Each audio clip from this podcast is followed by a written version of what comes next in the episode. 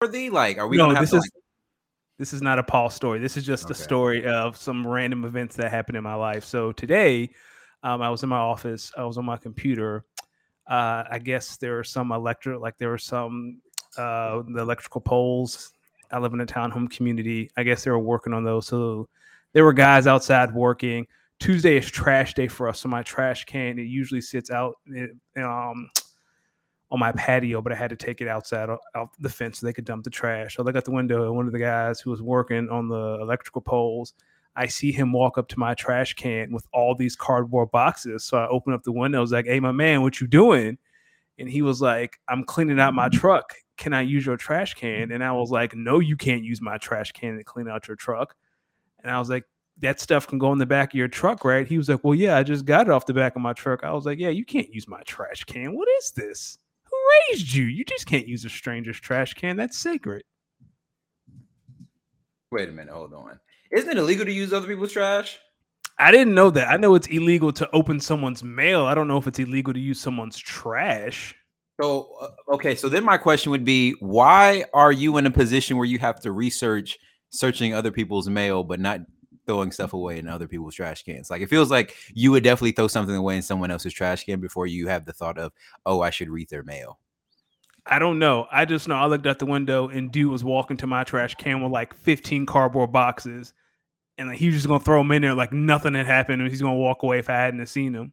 Yeah, because he said he said yeah, they they recycle for you. They don't recycle on his side of the street. I don't pay for a second. I have to drive up the street to a recycling center. I don't pay for someone to come pick up. So then my next question is: Was this a brother or a? it was, it was a brother. That's why I hit him with my man because yeah, I was like, dog, what you Oh, doing? So wait, let me get this straight. So the black man comes by trying to help, you know, get some stuff to the garbage, and you turn him away. Hell yeah, This is the Yep. this is the third week that we got him, Kyle. This is the third week in a row that we've got him on some anti-black shit. We got him. We got Yep. you can't fool That- that I- longer. Our trash can is very small because there are only two. It's only my wife and I, and it fills up quickly, especially on the weekends, like Sunday when I'm cooking, when we're cleaning the house. Like that trash can fills up quickly. Like I don't have time to be maneuvering around cardboard boxes because Jim can't wait to get back to the shop to put the cardboard boxes where they belong. Because I know he drives his truck to his shop where he gets his work. I mean his personal vehicle to go home. So why can't you unload the boxes at the shop? Why you got to use my trash can? Because you're already doing it. So it's like killing two birds with one stone. Maybe he was trying to make a friend in you. Maybe he was using that as a way to Yo, he didn't, why he didn't even know I exist. Okay, my next question for you is when did you realize you hate black people? Uh, I don't. Now, now, now we're getting it- crazy. it was Kanye. At the, chatter. it was it was Kanye talking about Hurricane Katrina, right? You you saw it. Yo, yo. crazy. Yo, can we bring Hey, back like yo. can we bring back like OG oh. original award shows, like live award shows, where it's like You would. well, I know the writers are the writers are, are are on strike right now, so it might be a little while. But yo, do you remember? Do you remember your reaction when you just watching TV and Kanye goes, "George Bush does not like black people"? I do, and I remember Chris Tucker. I remember like Michael Chris Myers. didn't what to froze. say. It was Yeah, Chris uh, cut. They they cut to uh, Chris Tucker, and he was like, "What you want me to say?" I, I like the Michael Myers just like because he's standing next to Kanye when he does it. Just like Yep. Yeah, like what does he have? like- what, what can he say? Michael gotta Myers had the next to this perfect. guy. Michael Myers gets no blame in this. He he had the perfect reaction because I would if have I'm had the Michael- same if I'm reaction. Michael Myers. See, Michael Myers, listen. The world wouldn't have seen this vision, but I would have saw it. See, what you should have did, Michael Myers, is you should have gotten your Austin Powers back. Just looked at him and just said, Oh God. "Well, groovy, baby."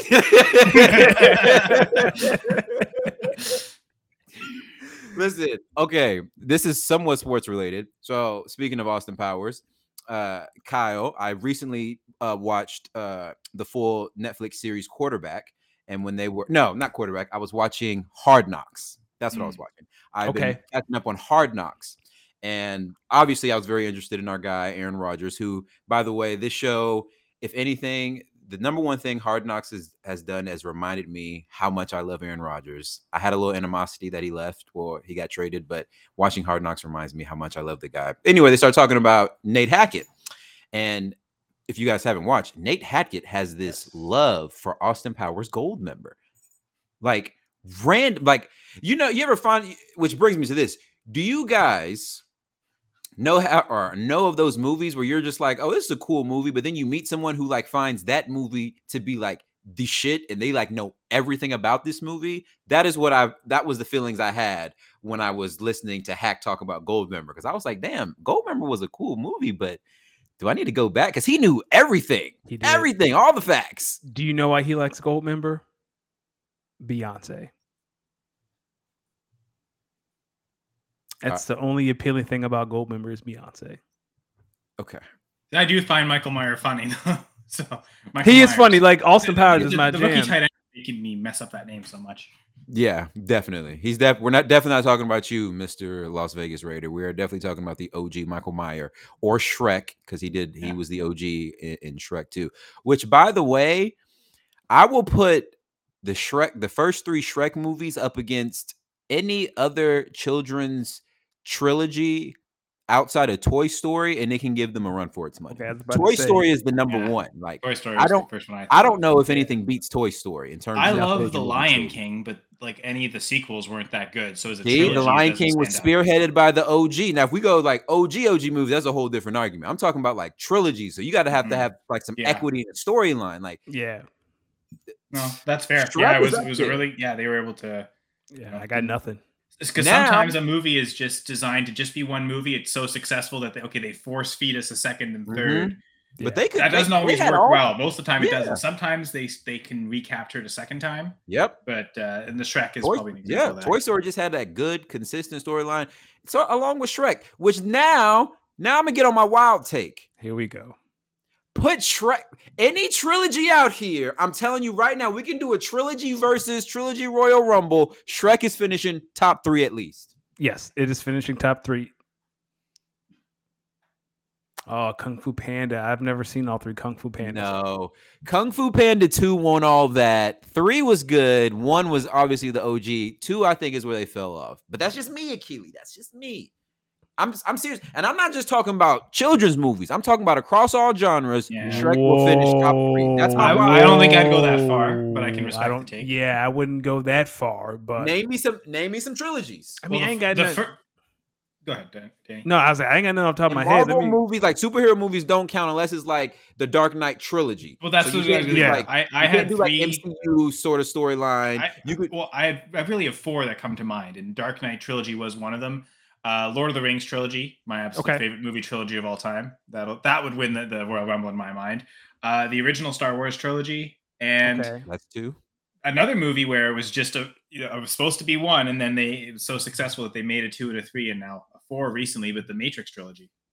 Mm, and I would like to throw in the revamped Planet of the Apes movies. Those were That's true. great. Yes, No. absolutely. Okay, actually, the more I Those think about it. I'm I'm going to adjust my argument because I just thought of I just thought of three movies in my head that I would put bet, above Shrek. So I'm going to say Shrek finishes top five. But here's here's my list.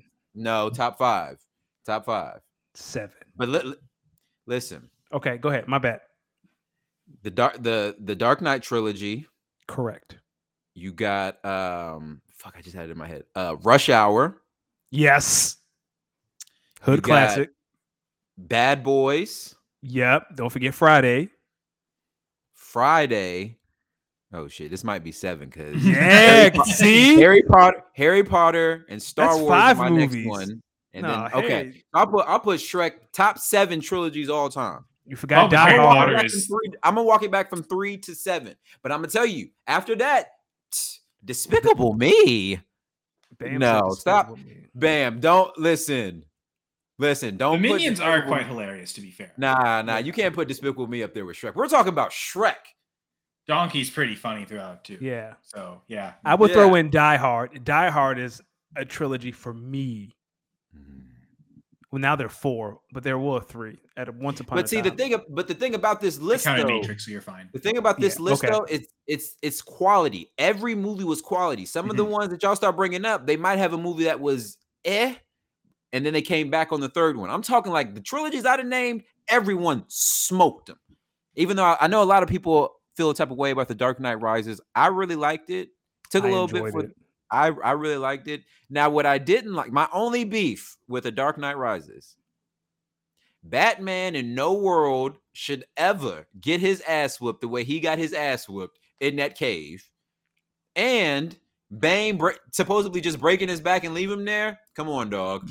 No, Bane picks him up and takes him to the prison. I mean, that's what I meant. Bane taking him to the prison. Like, come on, dog. Yeah, for me it was it was Bruce it was Batman's rehab in the prison. It's like, oh dog, all you needed was some bed sheets and like a rope, and Yeah, all of a sudden your back is stronger than ever. That was Luckily, whole the thing greatest doctor ever was also imprisoned here. too. Yeah, Yeah, Doctor doctor. Strange The- just the happened to Bourne be in Identity there. trilogy. Uh, This kudos this, this, I love that. this dude gets his back completely broken. Like you just hear it, and this guy just magically and and let's talk about the timeline.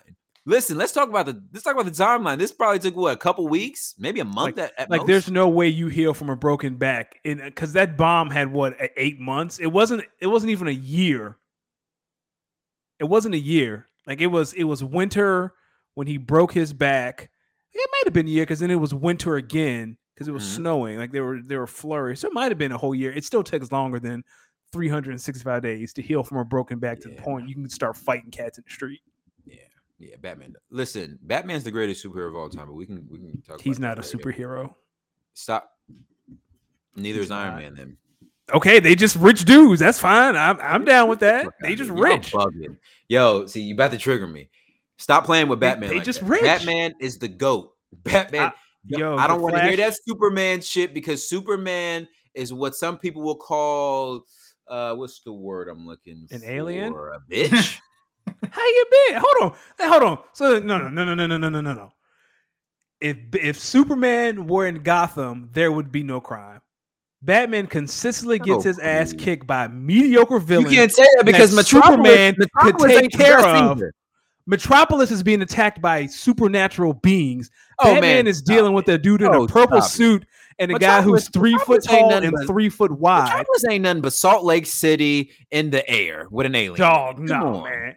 If, Two Face was running around Metropolis, that'd be a one episode thing. Gotham be City's 10 like the minutes. real New York City. Like No, Gotham. City is the real New York City. No. Batman be dealing with some real fucked up people. Some real Superman just be dealing with crazy aliens who want to just take over world domination. But that's different. Like Clark, Clark could the- fly in the sky, like real pinpoint where everyone is at, and take them to jail. Some of these Batman villains. You can see a motherfucker Nah. like Joker. We, we had, matter of fact, what was my man name? Wayne Gacy? D- Joker. Dog.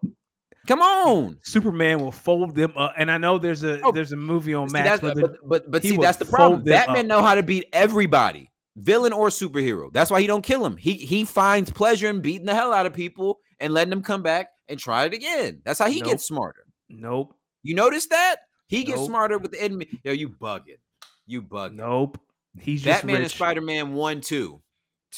Easy. Spi- now with Spider Man is a superhero because you know what? He can do things that humans can't Batman's do. a superhero. Bruce too. Wayne is just rich. Bruce and Wayne never- is the DC version of Tony Stark, and they're both He just- superheroes. No, you was not. at the no. Don't act like you wasn't in the movie theater crying after the "I am Iron Man" snap. You was in there crying. You ain't I did crying cry. over Rich White Man. And if you are, we gotta have the whole. We gotta shut this whole bitch down and have a whole conversation about it. Stop it. What are we I doing? mean, maybe Batman's superpower is the is the super healing of his spine. Maybe that puts everything all together, and like, what are be we? happy Like, what are you was in? You you was in you was in the movie theater crying when Tony Stark, Robert Downey Jr. died. Now, if you're gonna sit there and tell me that was Tony Stark, Tony Stark ain't a superhero. Next thing you're gonna be telling me is that Queen Daenerys is a superhero. Who is Queen Daenerys? Yeah, exactly. You ain't even From, on your Game uh, of Thrones. Grown of games. Oh, I see. I watched Game of Thrones and they start having sex with their cousins, and I turned it off because that is not for me. That is Brother, my like they were having brother, sex with their cousins, and I was off- like, "Oh, this is first not off, that for was- me." That was his sister. Oh, Second okay. off, oh man, my that bad. makes it better. that was his sister. Uh, second off, it was an integral part of the storyline that you just had to get through because once Nope. you got through it, you understood it. I tell me, never I'm, got tell me I'm wrong, it. Kyle. I, Not oh, like I, you I'm not the Game of Thrones guy to ask. I just Not find like this whole thing why they were hilarious. doing it, this, this but all, more like- this entire conversation started just because I mentioned Michael Myers. I know, I'm so? I'm so sorry because I, I figured No, this episode would take a long time because we'd go through tangents and stuff. I know. We haven't even got to the first topic yet. We haven't even got to the This is- introductions yet. So This this is is I, I, I think Kyle, we're, you're, the, you're the right. folks are in for an amazing show tonight. All, that's for all I'm sure. is, all I'm saying is that little bit of incest was a small portion of the show that That little bit of incest. Listen to yourself, man. It's, it's Listen to yourself. if you talking about about me crying over a rich white man? You out here talking about This is- banging but- someone's sister? That's crazy. Contextually at the time, Crazy. that was contextually at the time. Crazy. That was not that was more normal than you think it was because the people a lot of the people contextually at that time, it was more accepted. Hey, dog, I can't come out to play. I gotta bang my sister tonight. Excuse me? Welcome to Speak On It, episode 114. Welcome to Speak On It, episode 114. I am the bro with the fro, and you know when we speak on it, it is time to go Los D Mix. As always, joined by the smoothest bald head on the East Coast, Danny Ocean. How you doing, my brother? Outside of hating on Game of Thrones. Listen, I'm doing great. It was a great day, and I'm not hating on Game of Thrones. I'm just saying for me, like once I learned that they were brother and sister and they were sleeping together willingly, I pulled the plug. That's it. Like that, that just wasn't for me. Okay, first of all, I want to acknowledge Bam is right. So it was it, I, when I say normal, I uh, Thank you, Bam. Thank you, Bam. It wasn't yes, normal. That's why they was, hid it. wasn't necessarily normal because they they were afraid of being Yeah, looked talk, at. walk it back. Walk it back. Walk they this were afraid of incest being back. looked at a certain way. But I'm talking about during the time period in which this is historically said and This is a little bit more common than people would think. Historically Okay. set in a fictional universe, which to be fair, Hello. they can make they can make whatever rules they want. in the Thank you, universe, right? Kyle. So, so, Y'all- so, and well, actually, I'm going to say to D's point in this fictional universe, that might be true. nope. You already, you already, you got him. We got him. Ladies and got 'em. gentlemen, I want to we want to welcome a very special guest, a almost like a third member of the show, Kyle. Welcome back, my brother. Welcome. Danny D, back. thanks for having me on. Uh, I love watching, and listening to speak on it every week, and uh, love interacting with you guys. To be able to do it on camera, on screen is great. I'm part of the Going for Two Live family, so uh, people Well, can uh, catch me on uh, Monday nights. We do a pregame show. Gladys, Dan, the B League says, myself. Uh, sometimes Doc will join us as well. Dr. James Ferretti, and yeah, so Mhm. Monday pregame show will be great. We'll get the plugs out of the way, and we can get to speaking on it. Yep, absolutely. And as always, y'all make sure y'all go check out Kyle. The content is always great. Danny, let them know we're speak on it here every Tuesday at 7:30 is possible. It's, not by people who believe in incest. It's by going for two.com. Season is here. We are a week out from Thursday. Drafts are happening uh, over the next two weeks. They have happened already. Uh, we have some drafts coming up. Cal is making the money sign. Someone watched the Johnny Manziel documentary. Um, we're going to, see, I was thinking of uh, Michael Sam sacking him, to be honest. But yeah. okay. And I haven't watched the the Manziel documentary. I, I I do like to think of Manziel in the CFL. That, that was fun for my team, especially. But yeah, you should watch it. It's interesting. It's, he was a wild man. Fake it till you Um, make it. fake it till you make it. Um, again, goingfor2.com. We are here, waiver wire, whatever you need to win your fantasy league. To be more like me, because I am the reigning defending champion in our dynasty league. So I only have a couple more weeks to talk my shit, and I and I plan to do so because it's going to be a rough season over at Ronald Asley's tax returns. Kyle, you you ever heard um this one rapper? His name was Notorious B.I.G. Some called him Biggie. Mhm. He once had he once had this this bar. What do you say? Your reign at the top was short like leprechauns. Get out know of what- here. Get a team. We is you know not we is not afraid. You know what else Notorious Nobody is had a vow afraid. for? He says, You- "Don't sleep with your sister or your brother." Which song is that? First off, That's first off, from don't the put that on my grave. jacket either. He tried to put that on my jacket like I did it. I ain't do. We talking about Game of Thrones. don't put that on my jacket. hey, you support it. You support Game of Thrones, so I can make that link. Listen, we're gonna talk about fantasy a little bit later, but we're gonna start off in the NFL. Just Let's general. do So, it. as we continue, as we look ahead to the season uh, in a few weeks, we continue our uh, weekly divisional coverage.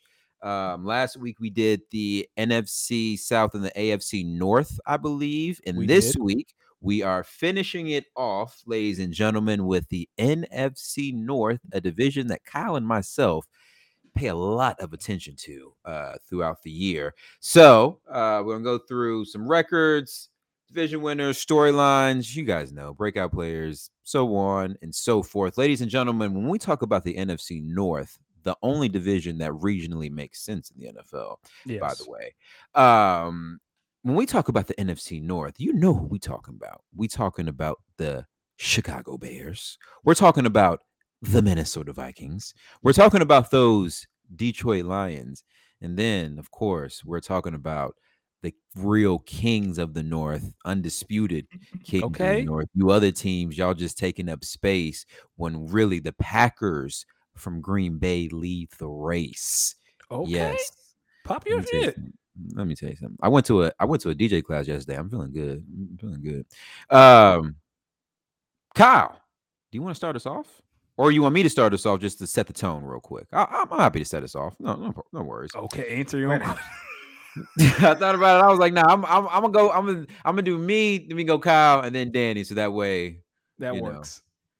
cool. So let's start from the bottom. Bottom of this division, finishing 13th in the division with a one in five divisional record and a seven and ten. That's they play seven 17 games, right? Correct. So it'd be six and eleven or seven and ten. Yeah. Seven and ten. Yeah. With a seven and ten record, one and five in the division, I have the Chicago Bears. Listen. Okay. I think Justin Fields is going to get better. I think they are going to double their win total uh, from last year, which I believe was three. Yep. Uh, um, but make no mistakes about it. This football team is not good. And I don't think they're going to get exponentially better in the course of a year. But I do think they're going to be in a position next year where dis- a disgruntled wide receiver is going to find a way to get out. And the Bears, with their draft capital that I think they may have, is going to make a make a push. I'm talking about you, Stefon Diggs. Um, oh, okay. Again, he he wants to go back to the north. My money ballers team would like that because I have Fields and Diggs. So give me the Okay. stack. That would be that would be exciting to be honest.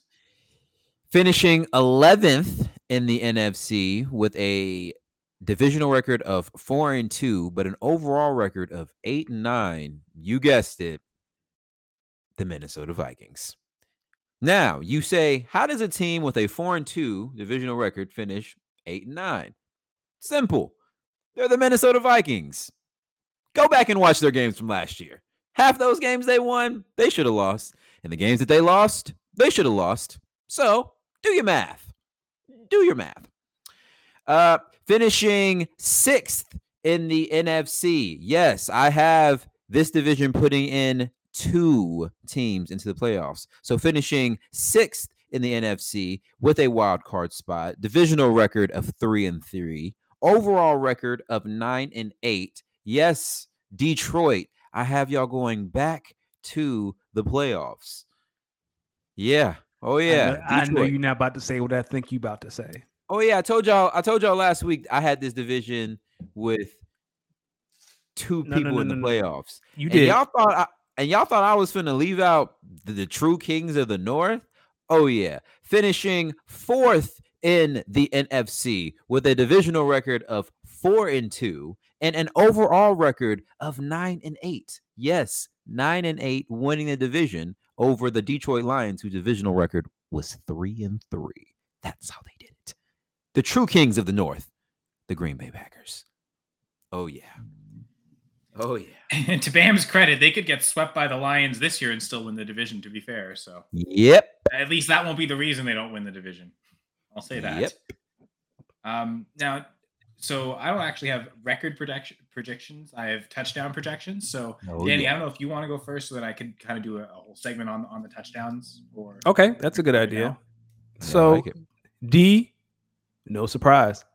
Uh, not the same order as you, but close. The record rise, close. So for me, eight and nine, two and four in the division. I have the Bears finishing in last place at nine and eight, three and three. The Minnesota Vikings. To your point, last year the games they won they should have lost, and the games they lost they should have lost. So uh, Lady Luck will only visit you. She usually, she usually stops by once a year, nah. or once every couple. Yeah, years. she not may come coming back and get a draws though. She may come back. yeah, get a draw. nah, she ain't- she just gonna leave them there so they have a memory. Uh, Mm. nine and eight, four and two in the division, just like you. They're my seven seed. I have the Packers. And then I have the Detroit Lions at ten and seven. They get one more win, three and three in the division. They have one extra win. I have the Lions winning the division. interesting, interesting. The, The real win. king, the Motor City. I just don't. I hmm. Kyle, I, I, we can. go- You can go. I'll save my thoughts. So uh, yeah, so what I've done for fantasy football, I did this last year as well, is I try to project touchdowns, offensive touchdowns for every team in the league, split both passing and rushing, and also for individual players, part of the fantasy football analysis stuff we do with going for two, and I do with full press coverage. Um, and uh, so with this, uh, usually the way I go with players is I'm looking at uh, um, Peter Howard came up with a stat that uh, since 2011, essentially the average is 155 scrimmage yards every touchdown. So Mhm. just looking at players' yards over their careers, what's the kind of touchdown expectations we should have for them over the course of a 17 game season? And then also looking at what these players have scored and finding out the difference because there's some players that are just really good at scoring touchdowns. Other players are actually not good at scoring touchdowns at all. Diontae Johnson last year had zero on like 100 catches almost. So uh, I it know. wasn't quite 100 catches, but 80 something receptions, right? So, and to be fair, Diontae has not ever historically been a high touchdown scorer. So he's someone who's touched it, but I, I would still expect him to score more than zero, to be fair. True. projected for five, for instance. But anyway, so I have all the teams projected out. So not to say that whoever scores the most touchdowns are going to have the most wins and it's going to lead to the, the best records, but just to give context to how I view these offenses operating.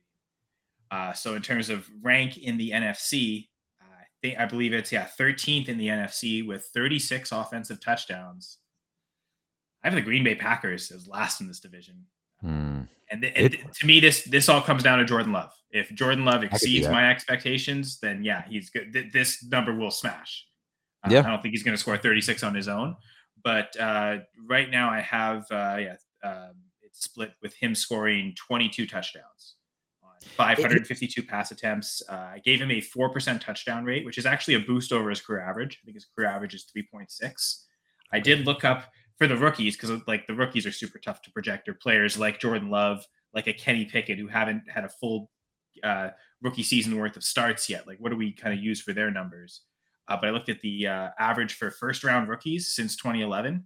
Anyone who's played at least half a season, the average is basically four percent in terms of touchdown rate. The mean I think is like 3.6 percent. So well, anywhere in that range, I think is reasonable. So maybe Jordan Love does much better than expected, but to me, like this this type of again, I'm at 22 touchdowns is where I view him as, as a reasonable expectation for his touchdown output. But that does put him again last in this division. Uh, so uh, actually, I have the Lions third last in the division, or third in the division Wow. uh, with 40 offensive touchdowns. Uh, I guess that would put them 11th in the whole conference. And then I have the Bears, uh, essentially sixth, seventh, eighth, and ninth place, all with 41 touchdowns. And that includes the Bears. They're tied with the Rams, the Seahawks, the Giants. So in my mind, those would be the teams I think I would pick from for the wildcard teams.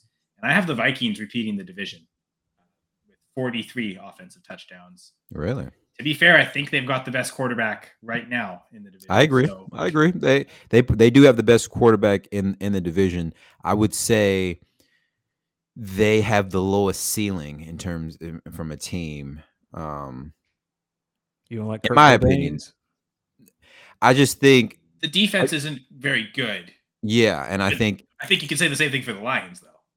yeah, And frankly, the I- I Bears. think like, it's funny because I think the Packers have the worst offense in the division, but probably but the best, defense, in the division. Yeah, So I agree. does that, you know, are That means- do in my it- opinion, it's funny because the two means- Packers fans have them winning the division and finishing last, so they'll probably finish in the middle. And Danny's probably right; they'll finish second.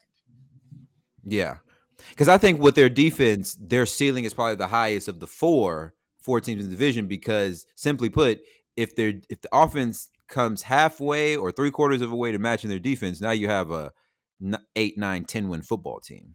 Whereas, like you look at the the Vikings, if the defense if the defense catches up halfway to the offense, well, there's now you're talking about instead of them coming back from 10 down pretty much every game, now they're coming down from like seven every fourth quarter. I don't really see it being that much of a difference. I think there's, but I will say, this is kind of a question for you, Kyle. You had the Bears in there, I believe, second in in the division in terms of scoring touchdowns, and they were in that group with like the Rams, the uh, the, I think Seahawks and the uh, Giants as well. the Giants, who I all noticed were pretty like run first teams. Does that correlate into into your your touchdown that these teams will probably lean on the run game a little bit more, which might lean to them being a little bit more successful? Uh, true, because yeah, I do have the Bears with the most rushing touchdowns in the NFC North. Uh, Mhm. In the division, I've got them 19 rushing touchdowns. Next is the Packers, actually, with 14. Yeah. Uh, looking at the Giants, yeah, they've yeah 22 passing, 19 rushing. So yeah, certainly up there on the higher mark. Uh, Yeah. Seahawks as well, only 15 rushing touchdowns, so they're a little Yeah. lower. Uh, I I think part of the Seahawks specifically is I expect the passing volume to just skyrocket this year. I think Really? everything Oh, they've done move wise, drafting Jaxon Smith-Njigba, drafting Zach Charbonnet early when, by all accounts, based on their college profiles, based on what Walker's done so far in the NFL, the one thing Charbonnet does better than Walker in theory is catch passes. So did they essentially draft their pass catching back? So they they I mean they had a they had a top five pick which they used on the on the, the cornerback uh, from Illinois. Um, Mhm. Name I can't remember right now. Witherspoon. Mhm. So all to say, they've made three serious investments in the passing game, one on the defense, but two on the offense. That tells me they're going to prioritize a high volume season for Geno Smith. I don't expect the Seahawks to be as run heavy, but for those other teams, I think that would apply. Yes. Yeah. Strong so. rushing touchdown totals could could help boost these these total Yeah. touchdown numbers. Danny, what do you think is the biggest storyline coming out of the NFC North this season? I have one more question for Kyle. Kyle, what do the Eagles rank on your list? In total touchdowns, Yes. Got to be tied third. for the NFL lead with the Chiefs. I have both teams at 54. Uh, my So- prediction right now is both teams make it back to the Super Bowl, but I certainly think that path is easier for the Eagles. So to Oh yeah. this might I, like I don't know if you guys are ready to make your Super Bowl pre- predictions yet, but if I had to pick a team right now to win the Super Bowl, I would say it's the Eagles. I, I have the Ravens win the Super Bowl. Ravens and Cowboys in the Super Bowl. And you know what? The Ravens are up there. They're tied with the Bengals. Uh, yeah, those are the next two teams: the Eagles and Chiefs, both at 54 offensive touchdowns, and then I have the Bengals and Ravens, both at 51. So, yeah, my uh, that uh, that I think that NF AFC North division title might come down to the final week of the season. I think both of those teams will be strong contenders in the playoffs as well. And for me, Super Bowl wise, I know no quarterback who has been and lost their first go around, they never make it back. But I have the Bengals and Eagles. Um, biggest storyline for me is Jordan Love. Who is he? Who is this man? And if Mm, he is talk what- to me. what he could potentially be, Mm. then we'll have another conversation. And then the other one for me is can Justin Fields live up to this hype that has been put on his shoulders the past three months? Because he went from, oh, yeah, he's going to be good. Then they get DJ Moore, and now he's going to be a top five quarterback. I think that is unrealistic. But Well, I would go even further, Danny. Months ago, they were talking about are the Bears going to just draft Bryce Young and replace Yeah. Justin Fields? Like he was talking Yeah. about going from getting replaced to winning an MVP suddenly. Like it's it's that's like it's like a six month span. That's that's pretty wild. You know Yeah, how the like media that's- likes to do it. Yeah, like that's insane. So I, I, I Just wanted to hope say it right. I hope Justin doesn't. I hope he he he. I don't think he's going to reach expectations, but I hope he makes big enough of a leap that you know we're not. You know, it's week eleven. It's like, oh, should the Bears tank for Caleb Williams? Because we don't want to have that conversation. And, A- and Arizona's going to have the number one pick wrapped up by then anyway. I think Funny, they're not the team that's last in my touchdown totals though. really. Who Really? Who's who's the last one? Tampa Bay. Texans. Tampa but Bay. Okay. and that is the reverse of what Dan, uh, sorry, what D was mentioning with like the Giants and the Bears. I have the like last year the Buccaneers had five rushing touchdowns. That's total insane. whole season. I only have them projected, I think, for seven this year, which is the fewest of any team. So, like that rushing touchdown total being so low is dragging their total to the lowest. But Yeah. that might be a thing. Like in those key moments, they can't get those short yardage touchdowns. How many of their those drives that we I don't know if we expect too many long touchdown drives, how many of them end in field goals, not touchdowns, cost them Yeah. a bunch of wins. So yeah. I can see Caleb Williams playing in Tampa next year. Well, he's going to be in the NFC. Rodgers going to make that. There are no more good quarterbacks to the AFC. Th- th- This Caleb's going to NFC. That's right. That's right, Hendrick. Well, it's funny because to be fair, like most of the teams I have at the bottom of my touchdown list are NFC teams. yeah, it's always going to be disgusting. And I think, NFC. like, other than this, uh, yeah, all the AFC teams that I have at the lowest, the Steelers, the Colts, the Texans, they still have rookie quarterbacks yeah, like on contracts right now. The Patriots are down there. Really, it'd be the Titans, the next team in terms of AFC teams Oh. without a. They've got a second and a third round quarterbacks invested in, as well as Tannehill. I think the biggest storyline will be how Justin Jefferson is going to have a record-breaking season. talk to me. I don't know if it will be via catches. I don't know if it will be via receiving yards. I don't know if it will be via receiving touchdowns. But we are going to finish this season. I think Justin Jefferson is going to set a new NFL record or come very close, like Cooper Kupp did a few years ago. And then I think this summer he is going to get a contract that we have never seen before for NFL wide receiver. He might get it this week. They're talking about giving him a contract extension. Like they're working on it right now. So we we might see it before Even kickoff next Thursday. because they're expecting a 2,000 yard season or 160 catch season, or, or both probably. I mean, if it, you know, with Jefferson, if he's going to get 2,000 yards, it's probably on a huge volume, like 160 Mhm. catches. So he might break both of those records. The Shout to KJ record is, Osborn. uh, that I'm gonna one's put you in my lineup. I'm gonna put KJ Osborn in my lineup. I'll tell you what. Just bank on it. Silent. Yeah, no, I think for sure deeper deeper starting rosters. I play in leagues where you, we start 13 players, so yeah, you can you can throw in a KJ Osborn in lineups for sure. Um, Uh, I didn't get my storyline. which Go ahead. I'm I'm gonna have fun with this one. I call it the Detroit disappointment because Here we go. I mean, Danny, you Come picked to the the front, Lions to win fam. the division. It seems like a lot of people, a lot of odds, a lot of money is being put on the Lions to win the division. But uh, just a couple of stats to just cool some people down here because this is this is the Lions, an, an organization that is just reeked of incompetence further than you know. There've been t- you know there've been some years with the Packers. It's like oh my god, this team is awful. The Vikings can just implode at any moment. The Bears have been just trash for so many years, but like none of them come close to the, the, sheer level of incompetence the Detroit Lions have had for the majority of their history as a franchise. So much fun. Um, this one's this one's hilarious. The Tampa Bay Buccaneers, who, as you noticed, isn't in this episode tonight, although we have talked about them already, but the Tampa Bay Buccaneers have won the Lions division more recently than the Lions themselves. Because when the Texans came in and there were 32 teams, that's when divisions were realigned to four divisions per conference. There used to just be three. And the Buccaneers and Lions were both in the NFC Central, and the Buccaneers won that division in 1999. The last time the Lions won the NFC Central was 1991, I think. Like Barry Sanders, like rookie season or second year.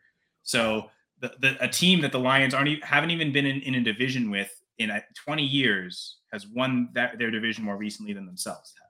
That's a bomb. and Danny, you told me that team's gonna win the division next year. Yep.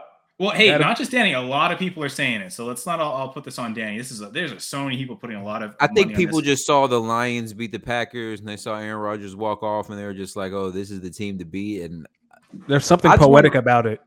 I th- I just want to remind people that there is a reason why both teams came into that game with w- one game away from being in the playoffs. I think the Lions And offense one had is like what an old, old. I'm not gonna say old man quarterback. One had a quarterback who was clearly ready to find out what the next stage of his career was like, and the other one has a quarterback that's in the next phase of his career. So you tell me. Oh, and just to add to Bam's point, not only have they, it's been 30 years with only like since their playoff win.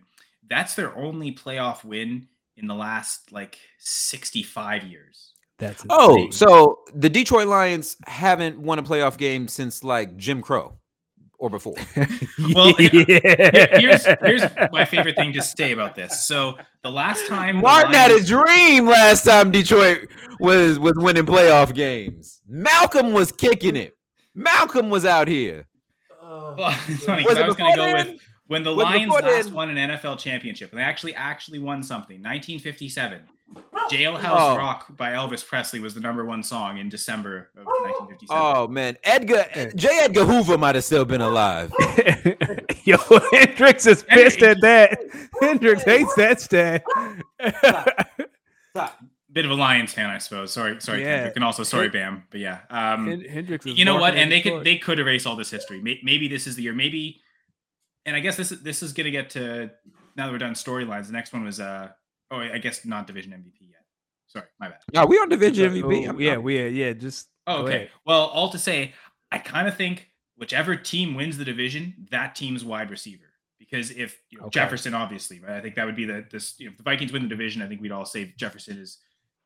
You know, no, no wide receivers really ever win the NFL MVP. You know, one has, but we'll maybe get to that later. Uh, but yeah, Jefferson might actually be able to do that because he's that good. So that seems like an obvious case. But honestly, if the Lions' offense could be as explosive as it was last year, and Amon Ra St. Brown is just dominating, you know, maybe Jared Goff deserves credit with that division MVP, but if the Lions win the division, I think Amon Ra certainly could could make a case for that. And Mm. if DJ Moore comes to the Bears and completely transforms that passing offense, doesn't he deserve a ton of credit too? Like I, I think Yeah. it'll go to Justin Fields because of what he'll do on the ground naturally as well as increase as a passer. But I think a ton of that credit should go to DJ Moore potentially deservingly if, if he's the one that's able to unlock Fields, give him that target that gets open all the time, allow him to quickly make throws and be decisive, which holding on to the ball too long, I think has been his biggest weakness more than anything, more than his passing ability. It's just the, you know, he's it's taking too long to have the plays develop and to have him throw receivers open. He doesn't Yep. need to throw DJ Moore open. That dude will just get open at will. And if if Jordan Love really does break out this year, I wonder how big of a season Christian Watson has. Because he just I- become this next dominant wide receiver in the NFL. So I could see all four of those wide receivers. I haven't even. I have a different proposition for you. I think if Jordan Love is successful this year, do we look at the combination duo of Romeo Doubs and Christian Watson as maybe the next the the Green Bay version of the wide receiver trio or duo that they have in Cincinnati? Well, oh, I was going to say, does it, it's Oh, not. now. it's- now we getting out of hand. I, I was, I was gonna. Well, another out of hand com, uh, compliment or, or comparison would be, you know, with the rookie Jayden Reed. Does this trio of Watson, Doubs, Reed become the new uh, Jordy, Cobb, and Adams? Oh, Yes. talk to me. I'm Yeah, moist. think, think. Whoa. I'm moist. I remember those days. Listen, Go Pack, go! Hendrix, go please start Pack, barking go. to get this man. Stop talking about how moist he is. Please start barking again, because Packers fans, we are we are the. Nah, we're probably the worst, Bam. You're right. I know. a you know, Kyle. I think were- there are some. I've met some real terrible Packers fans. I'm just like, yo, what? Are, you're kind of an entitled mother. Yes, y'all are. I just think it's been a, it's been a blessing to see such great quarterback play and just such community and energy around the football team. I love it. You know who says stuff like that? Toxic fan bases. Because I said it about being around Eagles fans. Toxic You know, fan bases. I say actually like want to rag on as fans. Is Do it. Toronto fans. They're some of the worst fans. And, you know, a lot of Toronto people think that Toronto equals Ontario or Toronto equals Canada, but it doesn't. But yeah, Toronto fans are some of the worst. And it I think Mm. back to the finals when KD uh, ruptured his Achilles, they were They actually was cheering. Yeah. Yeah, I, I'm actually. That's why y'all in sense, poverty I now was with- actually happy the Rapt as huge Raptors fan. Love that they won the championship. I'm kind of happy they didn't win the title that night because it didn't felt like the fans deserved it. And honestly, Mm. part I think the rap like the Raptors players kind of felt bad too because they like they they like I felt like that kind of sucked their energy out of it because they played awful the rest of that game. The Warriors Yeah. won the rest of the game after the KD injury. I think a lot of it was 'cause- just the 'cause K- cause KD wanted them. He wanted the OG. That's like uh, a player. I think a lot of the players, Yeah. you know, grew up watching, idolizing, see him. and I think down. that that distracted them more than it distracted Yeah. the Warriors. To be honest, players are friends, yo. A lot of these players are, are friends. For sure. In, in, the, in their um, Canadians are terrible people. There are some Canadians that are terrible people. I will admit that. mhm.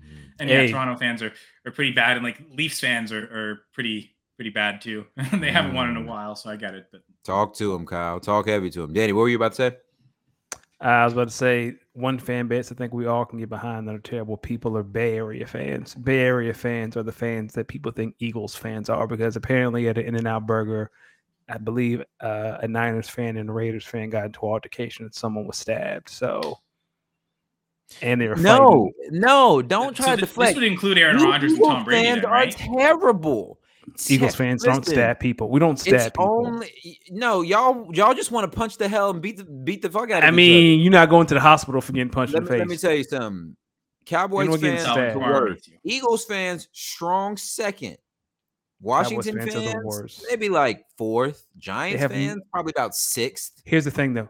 Washington Patriots fans, fans are up are, there. ang- are angry because of what they have to consume as fans. I'd be angry too. Patriots fans confuse me because they're always angry about everything, even when they're like finding success. They're just angry about something, and I just be confused. They live in Boston. Come on, man.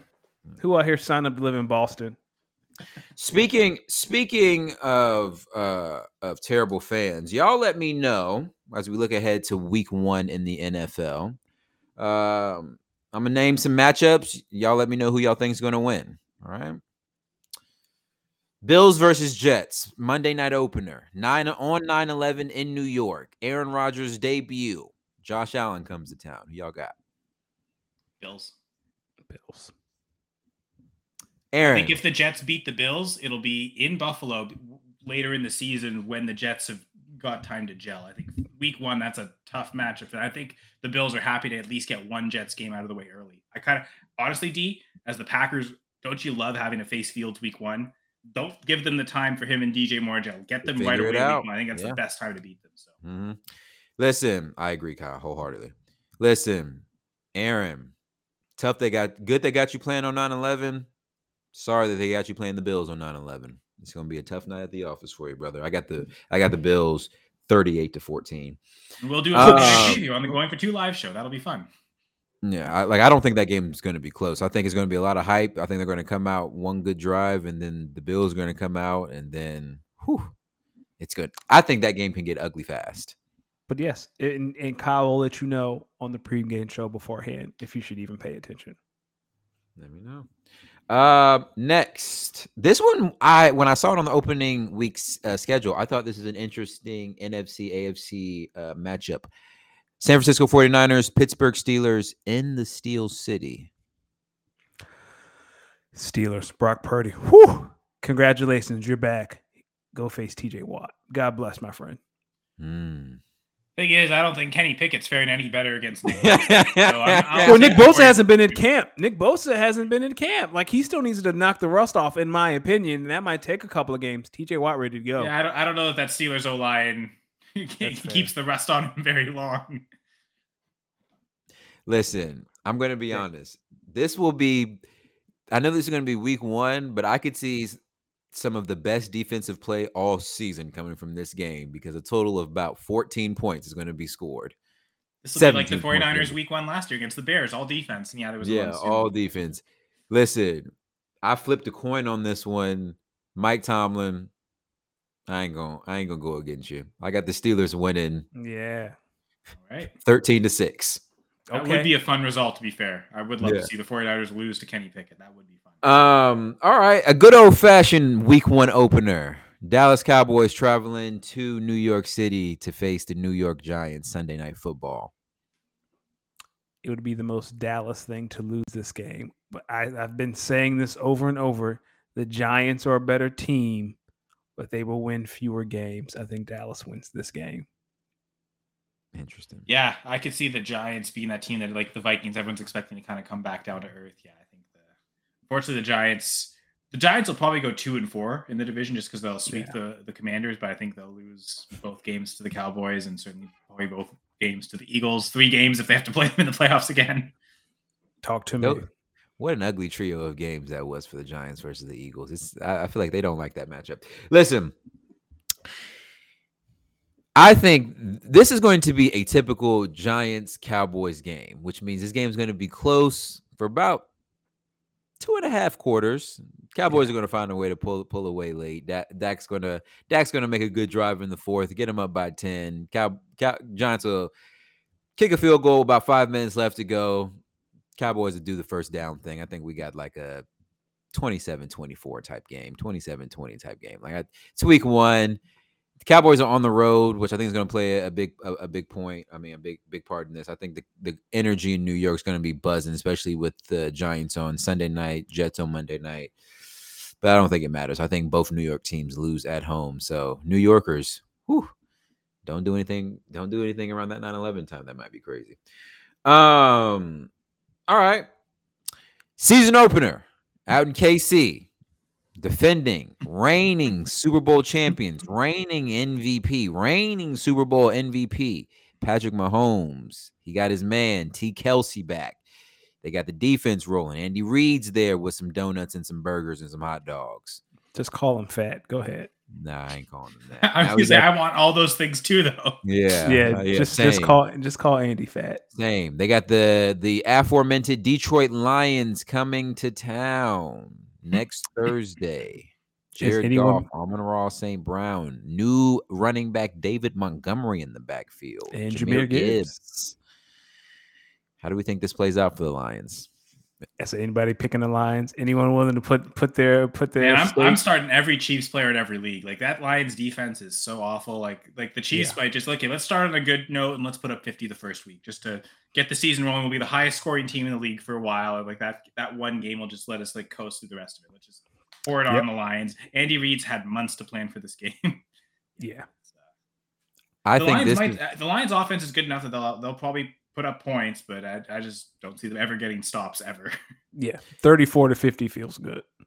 you know, it's funny. Last year, the Chiefs opened the season against the Cardinals in uh in Arizona, I believe. Yep.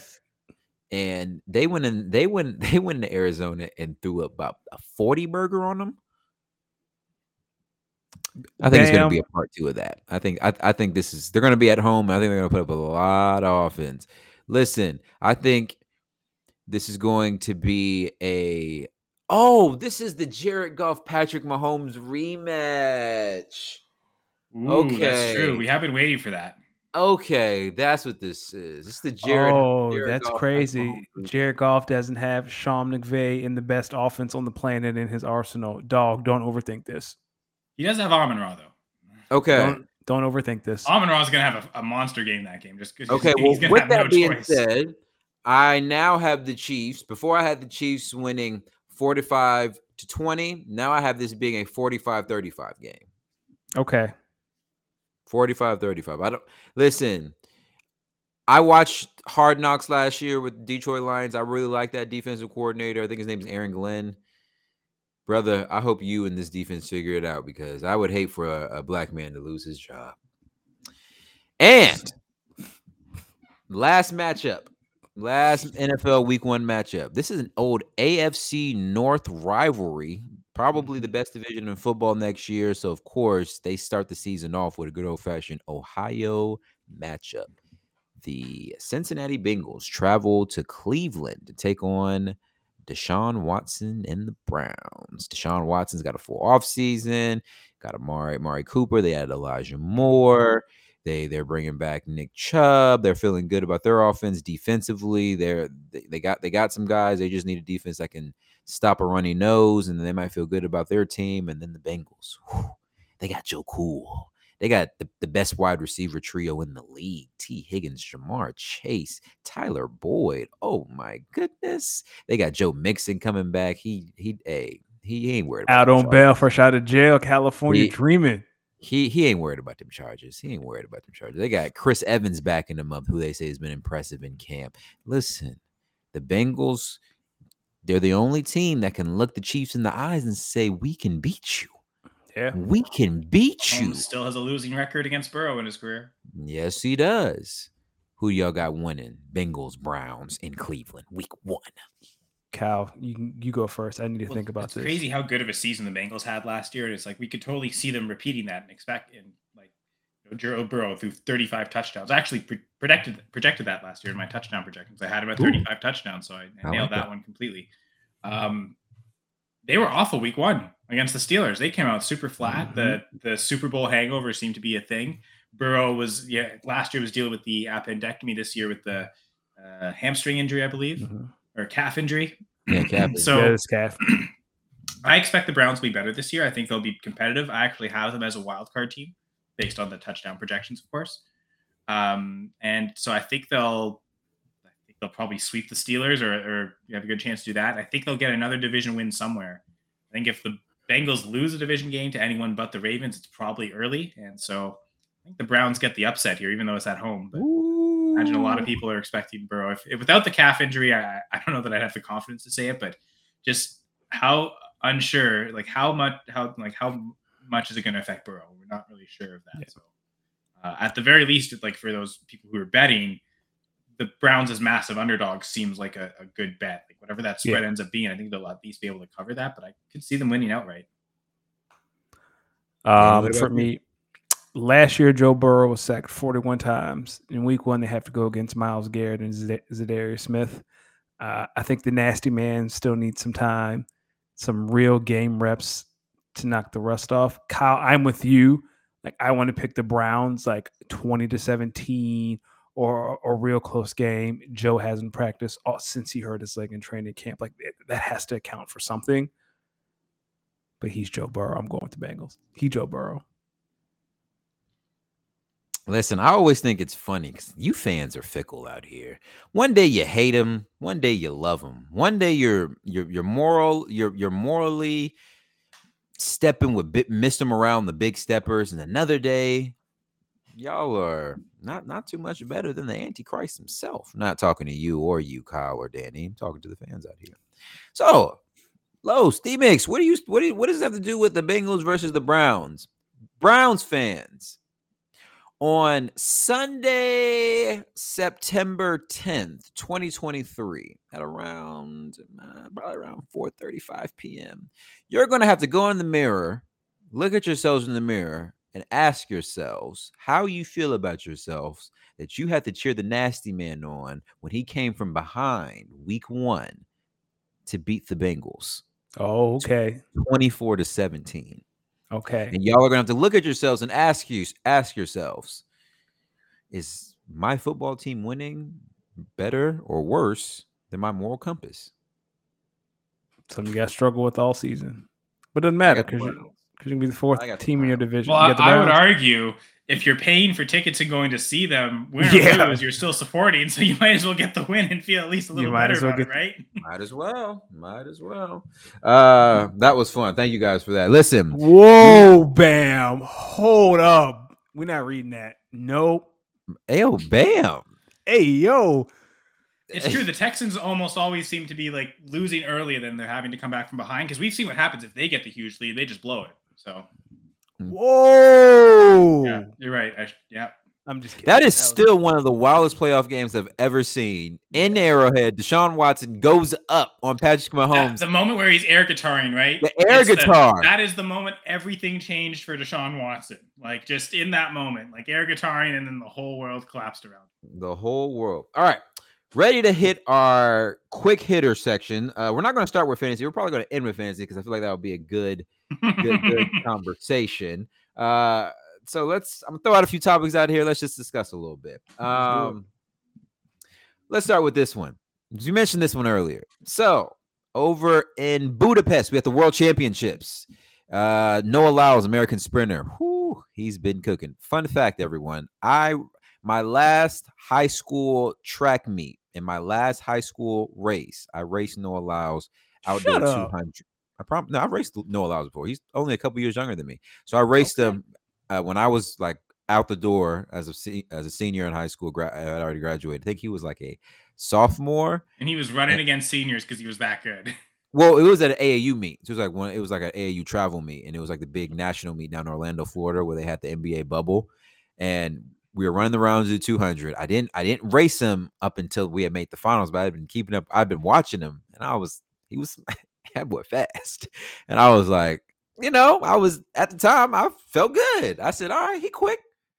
Wait, wait till tomorrow. I got something for him. Oh, brother. Nah he smoked my boots off. Uh, I believe I came in second or third, but he ran a fast time and he was only a sophomore in high school. He is now the American record holder of the 200 meter dash and a world champion in the 100 and 200. Uh, he also was a part of the winning 4x100 meter team. I say all that to say on his podium, he had a press conference. He was spinning a podcast basically. He basically said he didn't like how the NBA called themselves world champions when they win the finals because they're just playing against other American franchises. They shouldn't be deemed as world champions because he feels like in track and field he's racing other athletes from uh, that are representing their countries.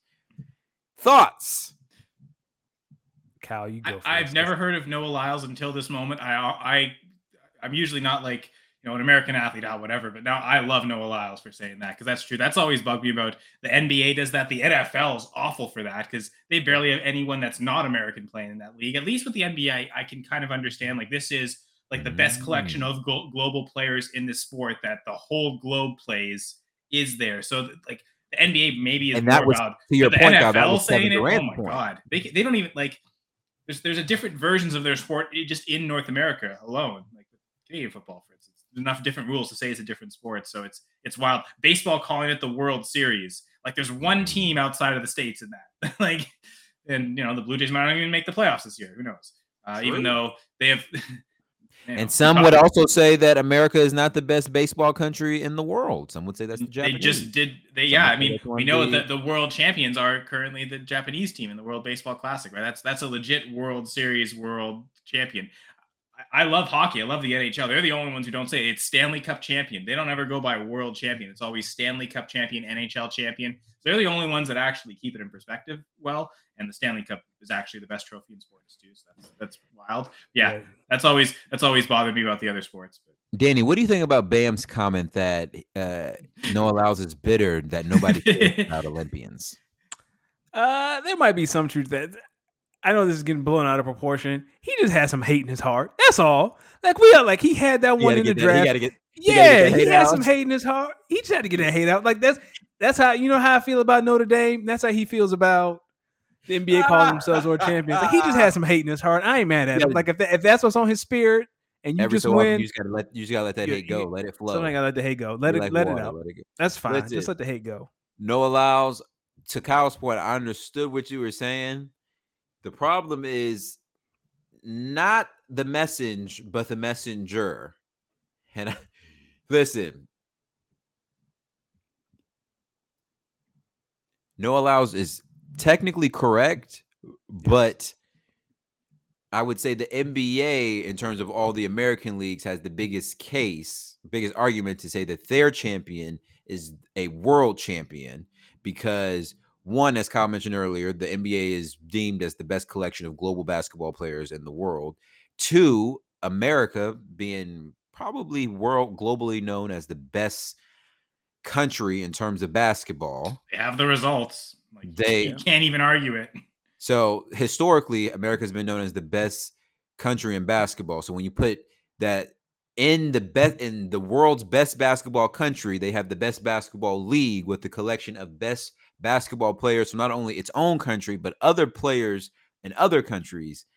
It's very, very you you you see why players like Kevin Durant, Devin Booker, other players come out and just look at him like, yo, what the fuck is this dude talking about? Because when when put it like it like that, it's tough. And there's only what 15, 16 guys that make an NBA roster. So of all the millions, hundreds and thousands and millions of basketball players in the world, there is a small, small, small collection of them that play in the NBA.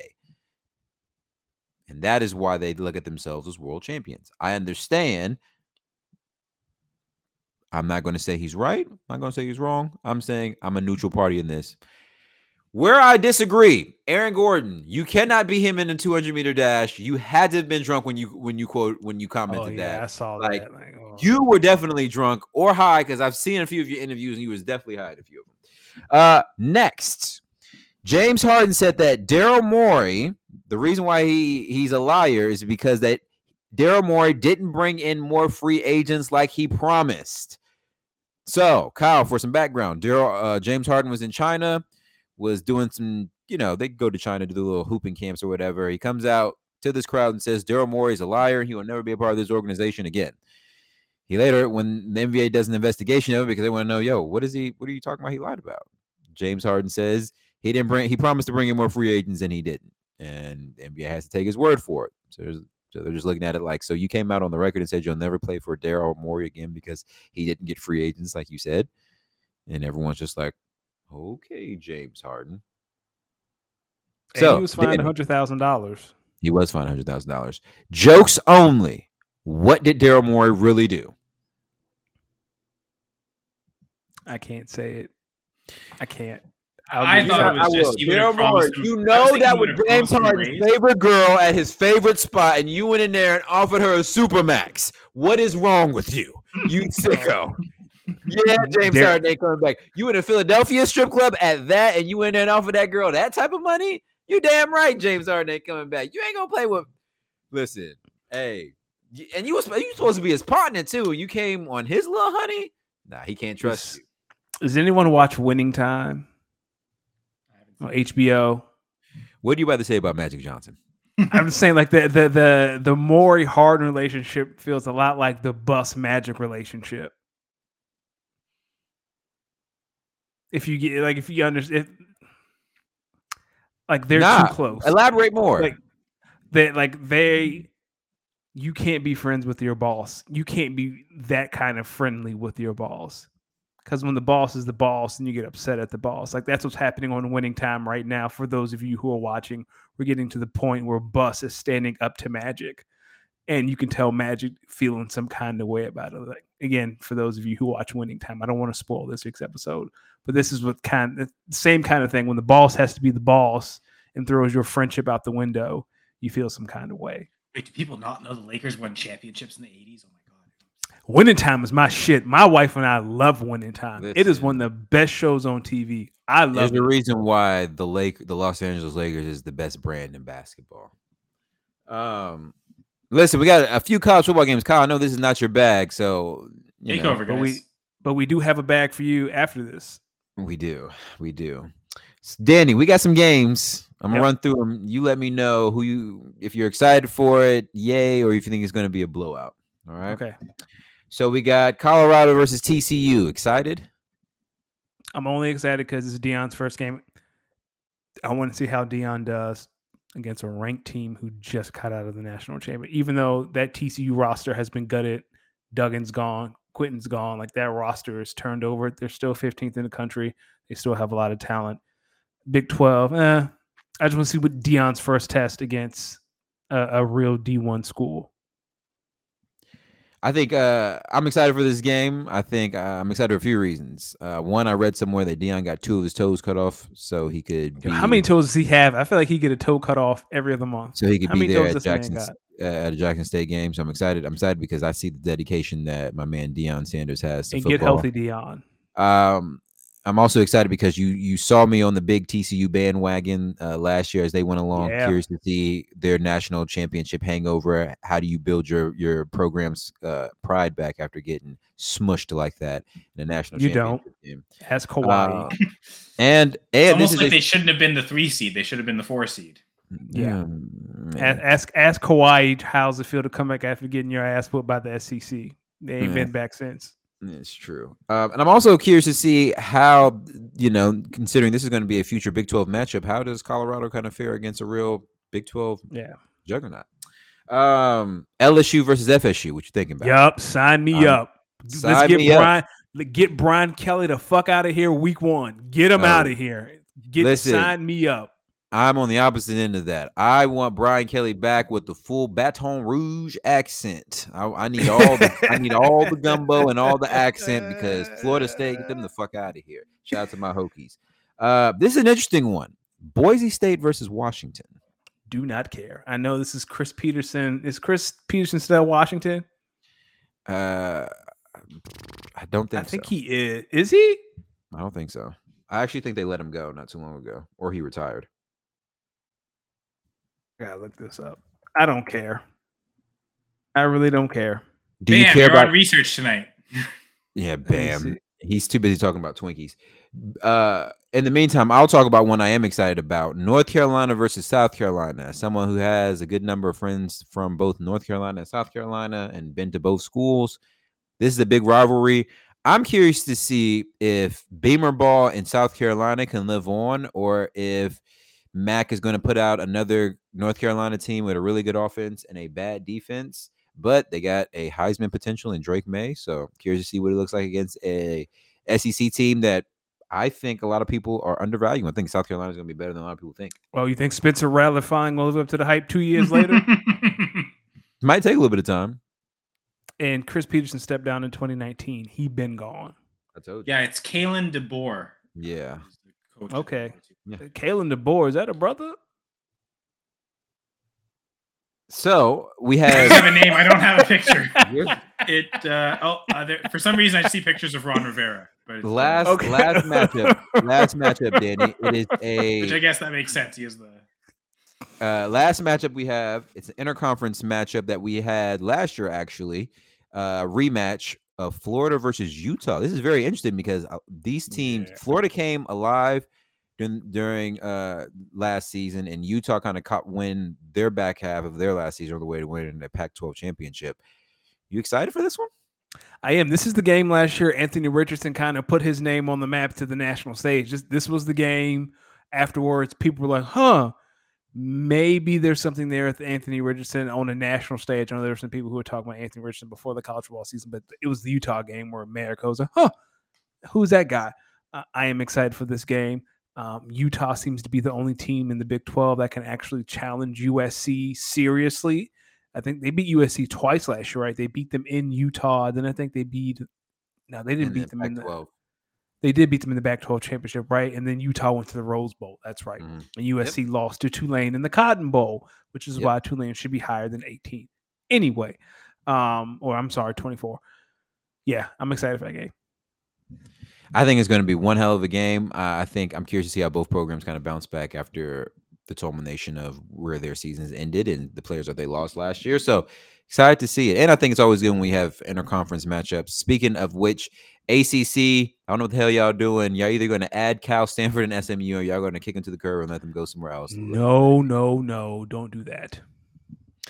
All right, it's that time, Kyle. We're ready to talk a little, a, a little, a little fantasy. Um, Hold on, wait. Cal has to talk about the CFL Labor Day games first. oh yes, you do. Yeah, and it's it's funny because Labor Day games they kick off the, like it's the literally it's the last CFL games before the NFL season starts. That's always kind of fun. So we're right there. We're we're, we're leading into it already. And the Labor Day games are always huge for the CFL. It's usually their provincial rivalries, and they'll usually do um, the three teams or the three games involved in those rivalries. They'll usually do back to back, so they all play each other this week, and then those same teams will like do a home and home next weekend as well. Oh, that's cool. Oh, that's really cool. Just always kind of this built into the schedule that those things will happen, and specifically between some teams, it, it's always tradition. Uh, but yeah, it's I guess a bit of a Canadian geography lesson. So there are nine teams in the CFL, which means there is a bye week every single week. That'd be a nightmare if there was actually like fantasy teams. I do daily fantasy for CFL, but I couldn't imagine like managed lineup teams like with buys every single week would be uh, pretty much a nightmare. So um, normally the uh, Saturday game. So yeah, it'll be uh, one game Saturday night, one on Sunday, and then two on Labor Day Monday. And Oh. CFL seasonal event essentially just exists on Fridays and Saturdays from here on out. But uh, the Saturday game is usually between two of three teams, and this year it's the Ottawa Red Blacks, who are the nation. That's the capital of Canada is Ottawa, kind of centrally located, a little Eastern time zone. Uh, just kind of, you know, I think uh, Ottawa is pretty close to the American border. Uh, I think New York, uh, part of New York State, like northern New York State. So just to give context there, so they're not playing this Labor Day. That first game is between. It's usually the coastal matchup. It's one of two things. You, the Montreal Alouettes will almost always play in it. They'll either play against Ottawa because they're closely located for those, uh, but it's also right now Montreal's the furthest most eastern team in the CFL, and the Okay. BC Lions who play in Vancouver, who are right on the Pacific coast. So it's kind of a Saturday night will be the coast to coast battle between those two. Uh, whereas everyone else, it's all very, uh, you know, pro- a lot of close proximity between teams. The Sunday game is the between the Winnipeg Blue Bombers and the Saskatchewan Roughriders, and uh, Winnipeg's the capital of Manitoba. Saskatchewan is its own province. Uh, the Roughriders play in Regina.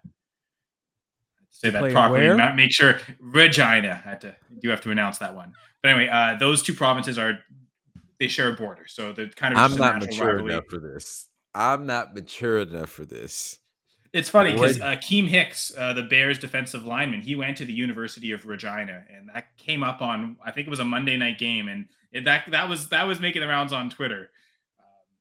Um, it's a rough ride with that. Yo, you French? Is that part? That's in the French Canadian part of Canada.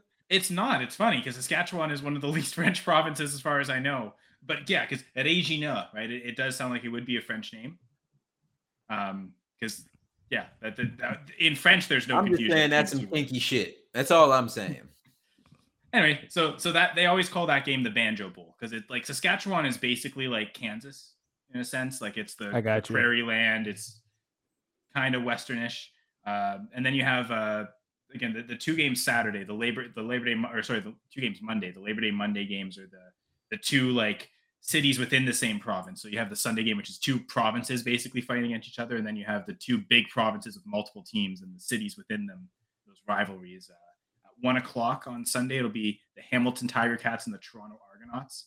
And like honestly, I'm pretty sure the Toronto Argonauts the oldest professional. Well, I'm like I'm almost certain they're the oldest professional football team in existence. They've been in existence since 18 like 70s as a, as a as a uh, franchise continuation. It's crazy. Like they're older than than almost all the baseball teams. I think there's a couple professional baseball teams that have been pretty old.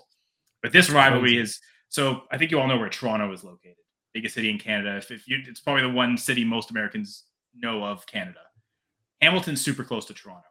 Okay. The they call it the QEW matchup, the Queen Queen Elizabeth Way Highway. I think if you're to drive from one stadium to the other, it's I don't think it's an hour. It's Okay. maybe an hour at most. It's probably with a lot of traffic. If it's like actual normal traffic there, it's pretty busy, so it'll probably be over an hour. But it's super close. So that rivalry is natural. And then you have at four o'clock on Monday the uh, the Alberta matchup between the Calgary Stampeders and the Edmonton Elks. And uh, Alberta is basically like that's where like the Calgary Stampede is every year is in Calgary. It's like it's it's the it's this is the Wild West literally for Canada. Like it would be essentially Canada's version of Texas, I would say, if, if we were to kinda make Oh, reference God. there. It's just east of the Rocky And let me Mountains. welcome everybody to the Wild Wild West. But yeah, so uh, Labor Day, it's super because this is you like this is for most teams like the halfway point of the season too. So like it's you know those playoff pushes need to start now. It's funny because the Winnipeg Blue Bombers, they're they've got the best well, one of two teams the best record. The They're Blue nine and Yo, chill out. Blue Bombers. Blue Bombers. Okay. Blue it was my internet connection. I was like, hey, ain't no way I heard that. yeah, no. I They do to play football, but though they're the Blue Bombers. I was getting ready to shut everything down. I was, no, Which is funny because the hockey team in Winnipeg is the Winnipeg Jets, so there is some reference. Okay. They're in the same area, area. Um, but yeah, uh, they're they're nine and two, and if they win against the Saskatchewan, they actually clinch a playoff spot already, which is crazy. That's only halfway through the season, so wow. just kind of shows how dominant they are. It uh, yeah, it's uh, the Toronto Argonauts are doing super well this year. They had their first six and zero start since like 1934 or something. Good. uh, Oh, since, Chad the, Kelly. since, since the Lions. it's funny because I think that's the Lions' first championship is like 33 or 34, and then yeah, nothing until the that 50s, was and they never- that was in the 30s, huh? Mm, so that was pre-racism. I mean, no, that yes. yeah, racism didn't exist then. Yeah. Or pre- Uh, but I'll, just say, uh, Chad Kelly, uh, that's maybe a name you guys might recognize. Uh, yeah. Oh, Chad Kelly. He used to back up Patty, didn't he? uh, wasn't he with the Broncos? No, Chad Henne. Yeah, I'm Chad, thinking of Henne. Chad he's, Henne. I think he's still the. He's no, still it's Blaine there. Gabbert now. I do remember Chad Kelly though. Yeah, uh, Ole Miss quarterback. I think he was with the Broncos for a Yeah. bit, but he's uh, he's done remarkably well with the Argos this year. Likely an MOP candidate. He's They don't- still playing football. yeah. That's Yeah, how he's, he was he signed a, a contract with the Argos last season. Uh, he he was the backup. Uh, they won a Grey Cup. He started the last game of the regular season, which was a meaningless game in terms of standings. They already clinched their spot. He actually had to come in in the Grey Cup though and lead the game-winning drive. So like the moment didn't seem too big for him, and it didn't seem like a fluke because he's done incredible this year. They've lost one game. He's again, I think he's the favorite right now for the MOP, which they don't have the most valuable player. It's the most outstanding player. They say. Okay. We'll the see if they'll Broncos bring- let Chad Kelly go for off the field issues, didn't he? Yeah, there was the I think there was a break and entering thing, uh, public drunkenness, and there's a few yeah off the field Breaking stuff. entering. Breaking entering. Yeah, I oh, thought it was. yeah. I thought he I thought he was intoxicated and went to someone's house that he wasn't supposed to.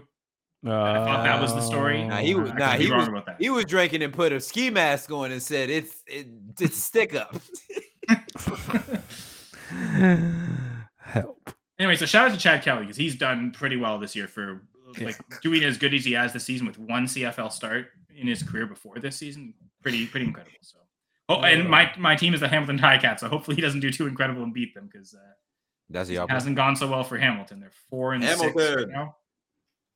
Ha- Hamilton, hold it down. POP, hold it down. Shut him down. Chad Kelly. Yeah, Thank Chad you, Kelly John. documentary might be fun. I, I think I'd rather watch that than a Johnny Manziel documentary. I Johnny wanna- Manziel's wanna- time in the CFL was fun. That was. I oh want to. I want him Fun to for de- me as a- document that night and tell me. I want him to. I want like the deadpan. You know when they talking to people. I want him to deadpan, look at the camera, and just be mm-hmm. like, "And I put that ski mask on, and I told her to run that shit." Oh gosh. Help. Oh, that boy was in Mississippi and learned some things. He said, he said he had to learn. Some, he, hey, he was there. Was Hugh Freeze still there when he was there? Oh, Hugh Freeze oh, can teach you a thing or two about about some money. Hugh Freeze, the man to talk to. Fantasy. Oh man, guys. So we we you guys want to start in Dynasty since we have Bam here. Let's do it. So, ladies and gentlemen, we have Kyle here. So this is a special segment of our fantasy commissioner talk. Um, Kyle, as you all know, is in our All Money in Dynasty League. He is also in our All Money in Superflex League that is drafting next Wednesday. Yes. Um, we'll talk about that league soon. Um, I'm going to start by talking about the Las Vegas Horned Ducks. That is my team. Um, I don't know if you guys saw the news earlier, but it was official that Jonathan Taylor is now on the PUP list, so he will miss the first four games of the season. I'm yep. not going to lie. When I saw this news, I kind of looked at my phone and I didn't throw it, but I just kind of like tossed it up in the air and then caught it because I then went back and thought about um, the the trade offers that I had, and I'm thinking about it, and I was like, man, maybe I shouldn't have taken one of those offers, but I still think there's a lot of a lot of value there. I think when healthy, he's only he he only has three years in the league, so he still has a lot a lot of good football left to play. I don't know if it's going to be in it's going to be in Indianapolis this year. Who knows about next year? I still think he's a really good player, so I hope hope he figures it out. But until then, Samaje Perine, you are now RB two. Derek well, I just Kidman, noticed you picked up Zack Moss. So and I did pick up I picked up Zack Moss during uh not too long ago because I needed some some sort of reassurance on um some sort of reassurance on Jonathan Taylor. I'm not gonna lie to you, my running back room is a little weak, but my wide receiver room, if it turns out to be something, I could have a lot of a lot of gems. Tyreek? Uh, led by Tyreek, that's our veteran, but you know, we got Romeo Doubs and George Pickens. Got a little Sky Moore in there, Michael Gallup, uh, Parris Campbell, Van Jefferson, KJ Osborn, Rashid Shaheed, Allen Lazard, guys that could are serviceable in a deeper league like we got. And I will also say that I think in this league, I may have the deepest tight end room. Oh, have you seen my tight end room? Talk to me because I think one of your tight ends just got traded to the Eagles. He's not that good. No, no, no. That's Albert O. I do not. I have. I have Greg. I always forget. to have. I traded into you. You yeah. got Greg Dulcich. Yeah. My tight end room, Dalton Kincaid, Mike Gesicki, Dalton Schultz, Isaiah Likely, Darnell Washington. This tight end you over here. Nah, that's that's tight end who? Uh, that's I, I didn't hear one. that's tight end who? A lot of a lot of guys. You're like, oh yeah, they're the they're the starting tight end, but that's all. They're just a starting tight end. You don't know if they're going to. I, I got no depth. I got Hockenson. I got Dawson Knox, and I might even cut Dawson Knox at some point. Guys, let me tell you something. Mark Andrews, my starting tight end. I also drafted Sam LaPorta and Luke Musgrave. Who you I hold the hell up. Now, I how the you, hell you gonna sit here and say tight end who and you just named two rookies? You you made it sound like you had a murderer's row I Man, do. get out my face. I mean, to be fair, I'd ra- to be honest, Danny, I'd rather have his tight end room than yours, just because he has Mark Andrews, right? Like it's yeah, that's it. Like outside of my I A traded, is I way traded, better than your A, and you got true. a bunch of B's and C's. But you hey, didn't man. even draft LaPorta. Like you, you were smart and picked him up after the draft. That was a, a keen uh, addition by you, Mister Commish. You saw that. I did. I was thinking about it, and I would have done it if I hadn't traded for Hawk. I didn't want to carry three tight ends on this roster. It was already shallow no, enough. No, I didn't feel I like dropping not. Dawson Knox. So I picked like as soon as everyone got off of that draft, I immediately picked up Sam. I was like, nah, I, I see the play here. I don't know why y'all let him. Yeah, fly. I remember the draft finished, and like I think you did it the next day. So that night, I, I thought about it. I oh, do I do this? Like I'm surprised he went through, but then I ultimately said, no, I, I want to just spend yeah. two roster spots on tight ends. And like I said, I didn't and if, let me tell you something. Yet. I have I have a plan that if those two t- turn into the the TN TE ones on their team, there could be a point in there could be a period where I'm running a three tight end lineup in, in, in one of these weeks just to see, just to see. It's like Darnell Washington just got dropped. Yeah, of course. I bet he did. Look at him. you drafted to him be too. Honest, if if you have faith in enough of your front guys, you, that the the back end depth of tight end is probably unnecessary. So. But you're the champ, so who who the hell are we to talk about? I uh, yeah, he, I'm the commissioner who has who's looked at his roster. He ain't he ain't scaring nobody. I like my I That's like what my you said last year. That what you said last year. I year. had the worst team last year. I can't say anything.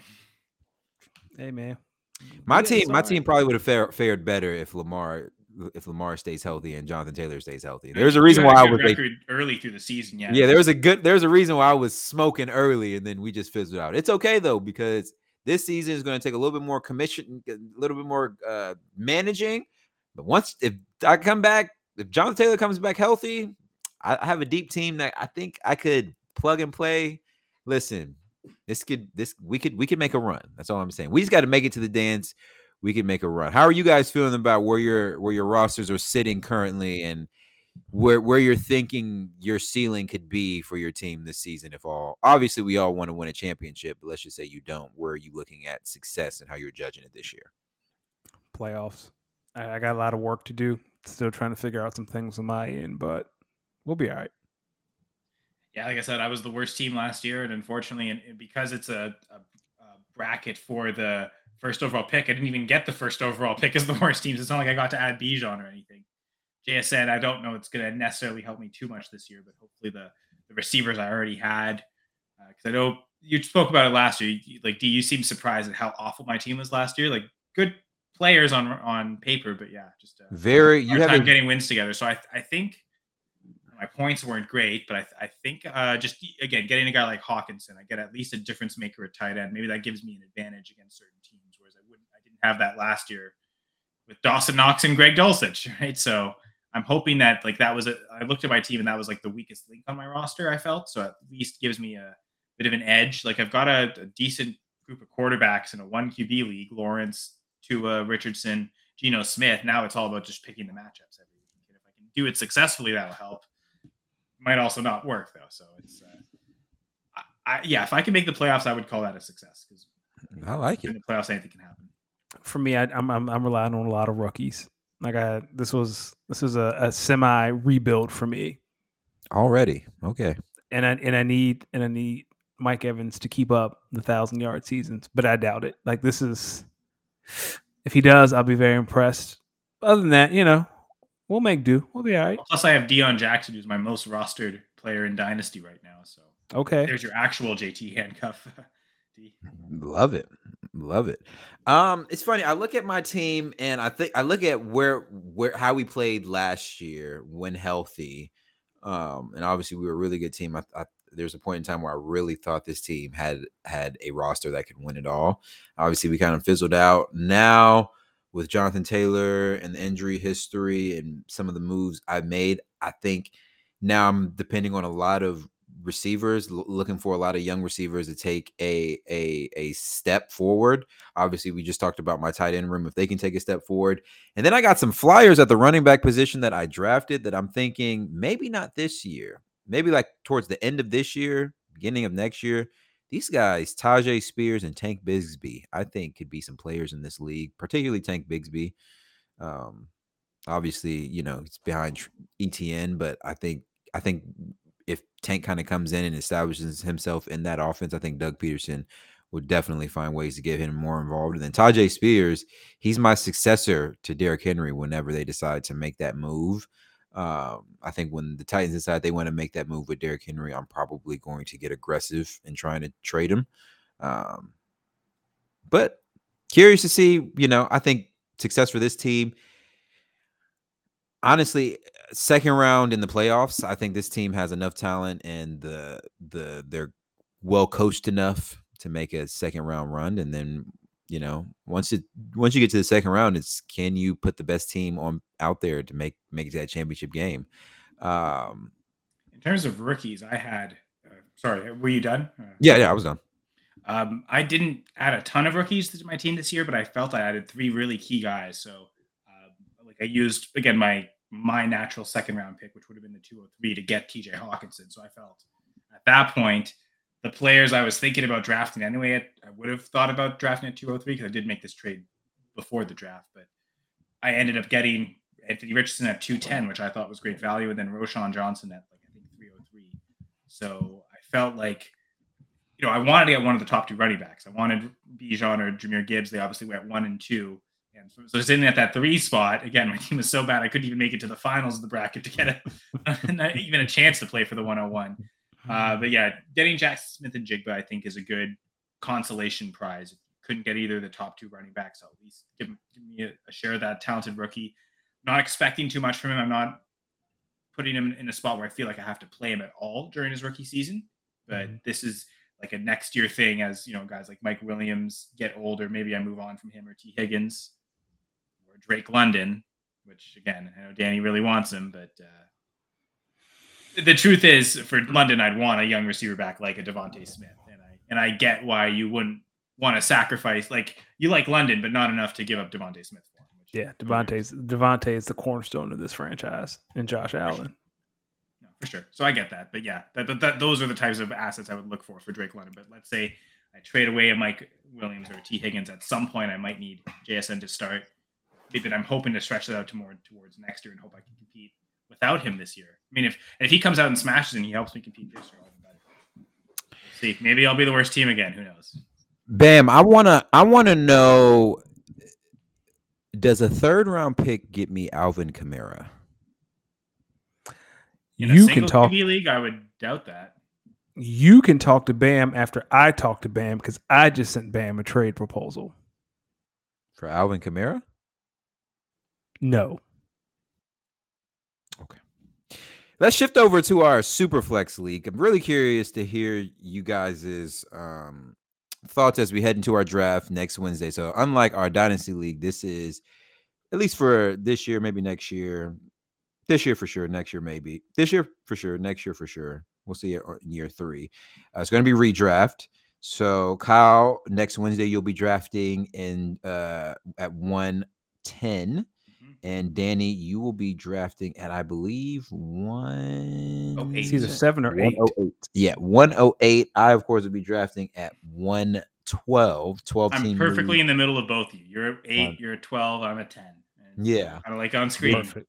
This is uh, 12 team PPR Superflex League. Uh, man, mm-hmm. I mean, wh- where do you guys thinking, Kyle? Drafting at eight. Who do you see being there? And if if you do, who do you see being there, and wh- how do you think that will affect how you maybe?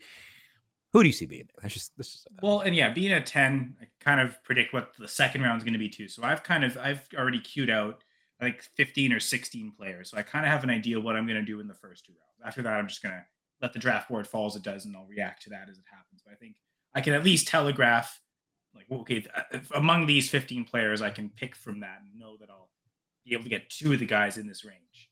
So, um, knowing it's super flex, usually tend to be aggressive on quarterbacks, and I and I guess I'm confident enough there'll be enough quarterbacks here to say this, but I'm at least taking one with those first two picks, potentially mm-hmm. both picks. But yeah, I'm not leaving the first two rounds without a quarterback. That's for sure. I at least want to get one of those top 12, top 15 guys. So, um, which I think you know, in, at first when I got the picks, like, oh, 110, ah, that gets me out of the range of like the elite quarterbacks. But I thought, okay, can I get an elite non-quarterback potentially? Or if the rest of you pick them, maybe a, a, quarterback I really like ends up falling to 110. So I've got 10 guys marked down. Most of them are quarterbacks, but there's a couple that aren't. And I'll, you know, I know I'm gonna at least get one of those 10 players. So I know what like in my mind what the worst case scenario is, and it's still a pretty good scenario, I think. So yeah. Danny, what about you? I'm at eight, and every mock draft I do, I, I either grab the last elite quarterback or that elite quarterback just misses me at one seven. So I'm just prepping for both. Like Kyle, like first two rounds, got to get somebody. I'm confident if I don't get one of the top guys, I'm gonna get the top guy in that second tier, which I'm okay with. Uh, so, same with you, Kyle. Can I ask you who who is the guy that you know? Like once he goes, that is the last top tier quarterback. Like who's that guy? For my draft strategy.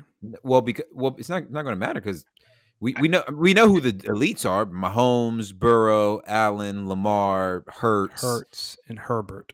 Herbert. Thing, like, are... that, that might be the line right there. I was going to say once you get past those top six, that QB Yeah. seven to QB fifteen might not have much. Of So like once, so you're thinking basically, it sounds Like like, Her- Her- for me, Herbert would be- Herbert's the line. Yeah, I'm with I'm with Cal. So Herbert, then once like, Herbert's gone, now you're looking at okay, well the Daniel you Jones and the Trevor Well, Lawrences of those- the world. I want to target those top six in every draft, whether it's super flex or redraft, or su- super flex or single QB.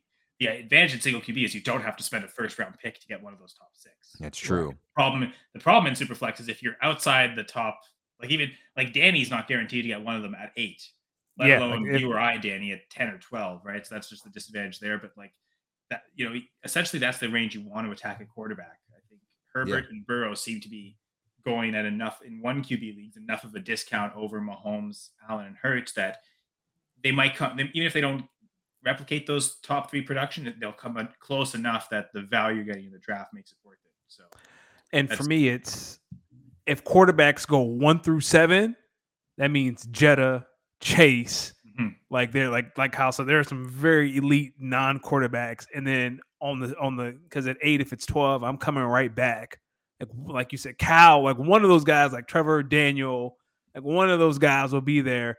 And then you all right, oh no, I got Jetta and Trevor Lawrence. What a terrible spot to be in.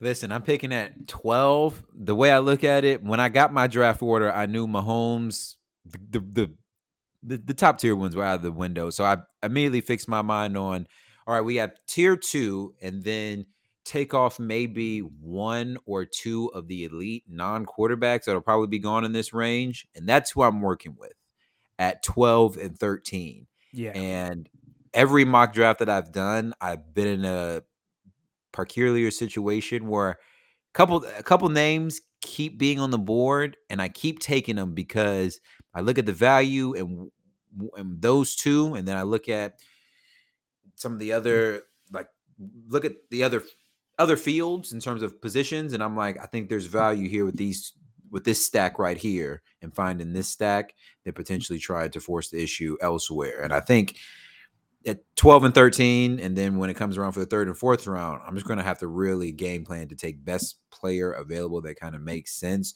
but those first two i'm just banking on if they're there i want to get that stack secure that stack and build the team from there You talking the same stack I drafted in the Dynasty League last year? um i think who who was that because you might have draft you might have traded them uh, Yeah, because well, no, I still so CeeDee Lamb was my first pick in the Dynasty League. I still oh CeeDee and dak Listen, uh, I mean, I, I did do one. I did do like two mocks that had me taking uh Dak and then CeeDee. It would would it would you know? I'm I'm not against it. I'm not I'm not against it. Think about the Cowboys offense. I'm curious to see how they're playing in this in this new system now that Kellen Moore's gone, but I wasn't upset about it. Would you consider going two QBs at all? Just hammering the, the position there and worrying about everything else after. Who says that wasn't the stack I was originally talking? Okay, yeah, I was I'm wondering. Okay. Yeah, okay. Talking in It- code. Well, to be fair, like thinking from D's perspective, like I kind of know the non-quarterbacks I'd be willing to take, and there's a chance they're all gone by the time D's there. So yeah, I, Yeah. in that position, I probably would entertain strongly the idea of just going two QBs. Mm, yeah. Yeah. I mean, I will I will say though, some crazy shit happening like a I mean, if some crazy shit happen and like a Ja'Marr Chase is there at 12, which I don't think either one of you two will let happen, but if Ja'Marr Chase is there at, at 12, I don't my mind my mind can't fathom that, but I'm taking him. And then I'm gonna figure it out from there. I could see myself letting Ja'Marr Chase fall if someone else that's even crazier falls. Like It's a it's a domino there, Like, right? my Okay. first round, my first Yeah, and second round picks sure. is very dependent on what falls to me. And I think for something that you two both should know as the commissioner of this league, I know I individually know all the people in this in this league. I don't know if Mhm. all the individuals know each other in this league, but I know enough about the people in this league to know that there are people where I'm like they're going to come in with a good draft strategy. And I know there's other people that are just going to come in with a with a bat and hell type of draft strategy and think they know some ball. And they're going to fuck up a lot. Like in our dynasty league when Justin Herbert went, went 101 overall, and the collective, I heard it. Everyone was just like, "Oh, oh." The whole chat was just like, "Oh." Yeah, that was very easy for me because Josh. I thought I didn't think Josh was going to fall. Yeah. So I I anticipate something like that happening again. Like it's it's funny because everyone I know personally know that's in this draft is all in the back half. My Yeah. buddy Patrick's at 107. Danny's at one. Oh wait, I'm at 110. Gladys is at 111. D's at 112. Like, at, like in the- the front Gladys, half. I'm I- I taking don't know my picks either. so. Don't be taking my picks either, Gladys. What? Dog, I had a draft last night and just every round I kept getting sniped. Like the person in front of me was just like, "Oh, thank you." Like, "Ah, tough. Well, shout out to Jeff Lambert because he organized another zombie league this year, and yeah, that that Shane Barrett and Jamie both like they were. I think Shane was next to me, and I think Jamie was two picks away from me. So it's like every round or every other round, essentially one would snipe me or the other. Like, okay, coming this way, Shane would snipe me, and then coming back, Jamie would snipe me. And it's like, oh crap, I got You know- a, I got a redraft league. I'm picking uh, um, fifth in in a week. I'm picking fifth, and I anticipate a lot of sniping. QB? One QB, ten team league PPR. Fifth is nice because I think there's five guys that I would absolutely really want, and then you're you're guaranteed to get one of those five. Yeah. So, Who are those five? Well, I think there's two running backs, two wide receivers, and a tight end. Yeah. So I assume it is, it is well, even I guess you you know half PPR, full it's PPR doesn't really matter because the two running PPR. backs are pass catchers anyway. Yeah, and I'm not, I'm not, I'm not going to hold you. Every mock I've done for this particular league, I'm taking Travis Kelce every time, and I'd like don't even question it. Like, For sure. don't just, just taking them. There, And if they if they're smart, because last year I stacked Mahomes and Kelce and rode that all the way to the championship game. If this Yeah. league is smart, they wouldn't let me do it again. But that is my game plan. That is my is, is it full PPR or half PPR? full PPR. Because I think in half PPR, there's we talked about like you know Jefferson setting records. The one record that would shock me that if Jefferson set would be the touchdown record. I think he's more likely to set the yards record or the reception record. But Jefferson catching 24 touchdowns would surprise me. Like even even Chase doing it would surprise me. But I could I could see the scenario where that Chase makes that happen because he's just so special. I Listen, don't man, all it takes is a few. It takes a few three touchdown games against the Bears. A monster. game. yeah, those those will happen. That's true. Yeah, three touchdown games versus the Bears, a, a couple two touchdown games. He'll be right all, there. all to say, in a half PPR where you, you're going to put more emphasis on touchdowns, Chase over Jefferson or even a Kelce over Jefferson could make sense for that. But in a full Mhm. PPR, you'd probably push up Jefferson just for the sheer number of catches he's probably going to make this year. Yep. And so at five, I- I'm feeling confident in taking Travis Kelce. Now, let me ask you guys this: in this same league, if I take Travis Kelce round one, pick 105, am I crazy on that second round pick, just securing securing the the stack and just drafting? The Magic if you're going to. I'm gonna tell you right now, Mahomes not gonna be there. Someone, someone's gonna take him. I think he is going to be there. In only 10 10, league. 10 team as well, right? Like there's that's Listen, last year I got my. this is the same league. Yeah. Last year I got Mahomes beginning of the third round. Oh wow. could oh, that's my next question. Do you think you could push it to the third round, grab someone else in the second, and push? I I think after li- when I tell you guys I ran through this league up until the championship game, like I wa- I was the team to beat, and every week everyone was very mad at me because they had to play Patrick Mahomes and Travis Kelce. I, I think they're going to try to not make that happen, but that would also mean that you would pass up on talented people, and that's why I would mm. I would Yeah. I would rather get Travis then get Patrick Mahomes and then figure out my other skill position players because I know from there I'm just drafting depth. And if you're yeah, so picking at the five, you'd be like, I guess, eight he's picks away from your next pick. So you could telegraph from there, okay, who are the eight players that I'd be willing to take as either my wide receiver one or my RB two? And if like if you've got a list of eight from that point you're comfortable with, and yeah, go with Mahomes. I can I can you feel like that list runs dry, maybe just take from that and hope Mahomes gets back to you. I could Because I if could, that list is running dry at that point, maybe because people are hammering those positions so much. I could see it being in an ideal world. I could see it being my draft being uh, Kelce, Mahomes, Aaron Jones, and then Yeah. Maybe like a Tee Higgins if he's there. I don't know if he'll be. Jones there, is getting is I, I find I've done a few drafts and I've taken him in, in almost every draft. I don't get it. I don't get it. Like, do they every year people sleep on Aaron Jones, and every year he is near the top in like just total. touchdowns. Every year, everyone's expecting AJ Dillon to do better than him, and every year Yeah. those people are as disappointed as Lions fans. very um, disappointing. I know we're getting close time. Can I read you guys the team I drafted last night? Yahoo gave me a C for this, and I don't know why. Yeah, they don't know their grades, so it Come probably on. means you'll win the league. But yeah, go ahead. So it's a 12 team PPR league. Dak, Tyreek Hill, DK, uh, Keenan Allen, Josh Jacobs, Javonte Williams, TJ Hockenson, and Antonio Gibson. Uh, those are those are my starters. It's not bad. Yeah, What's- I think I might what- like a. you know, I'm a little hesitant on on Javonte or Gibson as your RB two, but like, yeah, to me, just based on your like receivers that you named, you probably don't want to have too much depth at receiver because like you're you're you're starting most of those studs anyway. Like you're very rarely ever going to start take them out. Yeah, you're, you're, yeah, you're just going to load your bench full of depth running backs, and you can like plug and play your RB two and RB three every week if you've got like a wide group to to take from. That's what I would think of in terms of ideal Smart. strategy. But like you named those receivers, Tyreek, Keenan Allen. There was another name in there too. Uh, like, DK. DK, DK like yeah, that all trio, receivers awesome. too. So their volume is very, yeah. very high. Plug and play those three, and then if you, I think I'm going to win this league. That's how I'm feeling about our. Is a difference maker at tight end too. So yeah, you've got yeah, really like the the one weakness on your team seems like it could be. I mean, you know, in a I guess 12 team league, Dak might finish his QB 12, right? Like almost everyone else might have a better starter, but he'll be close enough that that won't be a huge difference. But yeah, it's really just that RB2 if Javonte is slow to come back from injury. If Brian Robinson takes a lot of pass catching work and Gibson is really just reduced to a clear backup, like those would be the, the things where it could go wrong for you. But even then, you just got to find a way to you got you have 17 weeks to fill an RB2 that you can just like pick up off the waiver if you can you can get four solid receivers every week and you never have to flex a running back that would make up for the risk of those. Uh, but if Javonte comes back healthy and he's smashing right away, catching a ton of passes, if Gibson and beat and Brian Robinson are clear 50-50 options and you can pick the matchups with Gibson, like that could still work really well too. So yeah, I, I do like your team.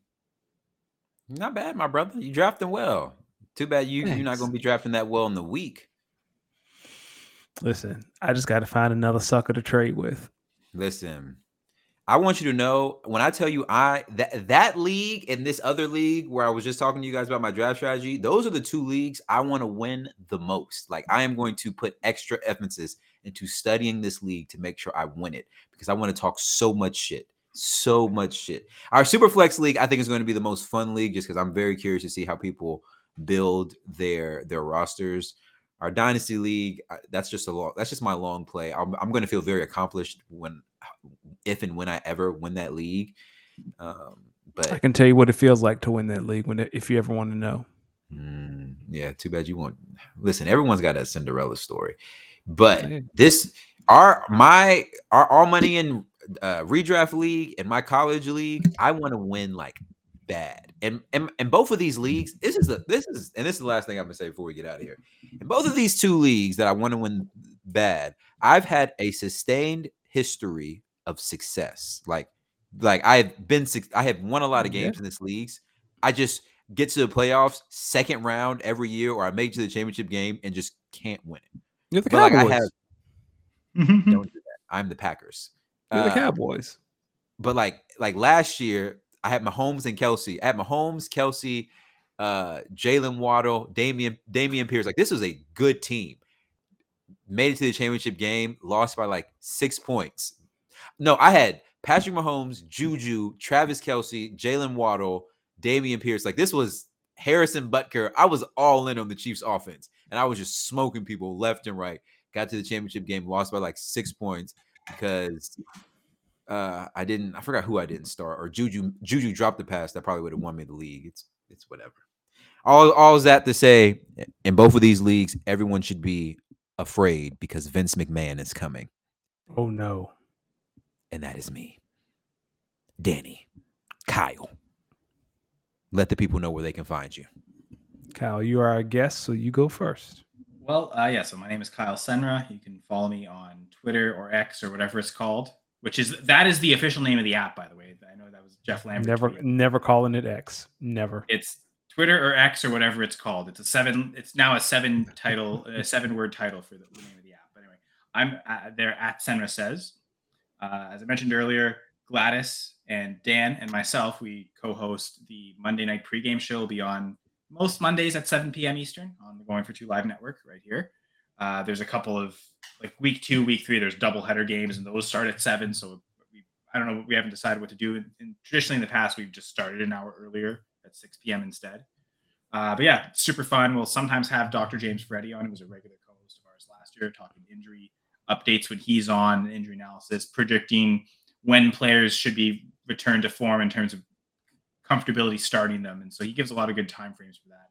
A lot of reading the tea leaves when it comes to coach speak. He seems to be able to When is Jonathan. Taylor going to be cleared to play? Well, Let's think. play I think that game. goes beyond injury. Like uh, the- Doc won't have an answer on that because he can only say with the ankle injury, you know, like so. You know, he's on the pup list, so he's ineligible to play for the first four weeks. So I think injury wise, I think the expectation is he comes back week five. But is there drama with the team that makes it so he doesn't come back? That's I think even maybe more the worry than the actual injury at this point. So. That's true. Man. Luckily, I have Deon Jackson so much in so many leagues. But anyway, so yeah, uh, Monday night preview show will back be on on every Monday. Uh, I also do some work with full press coverage. I write articles. That's where my weekly rankings can be found. Although you can also find my rankings as part of the consensus, both the well, actually all three dynasty rankings.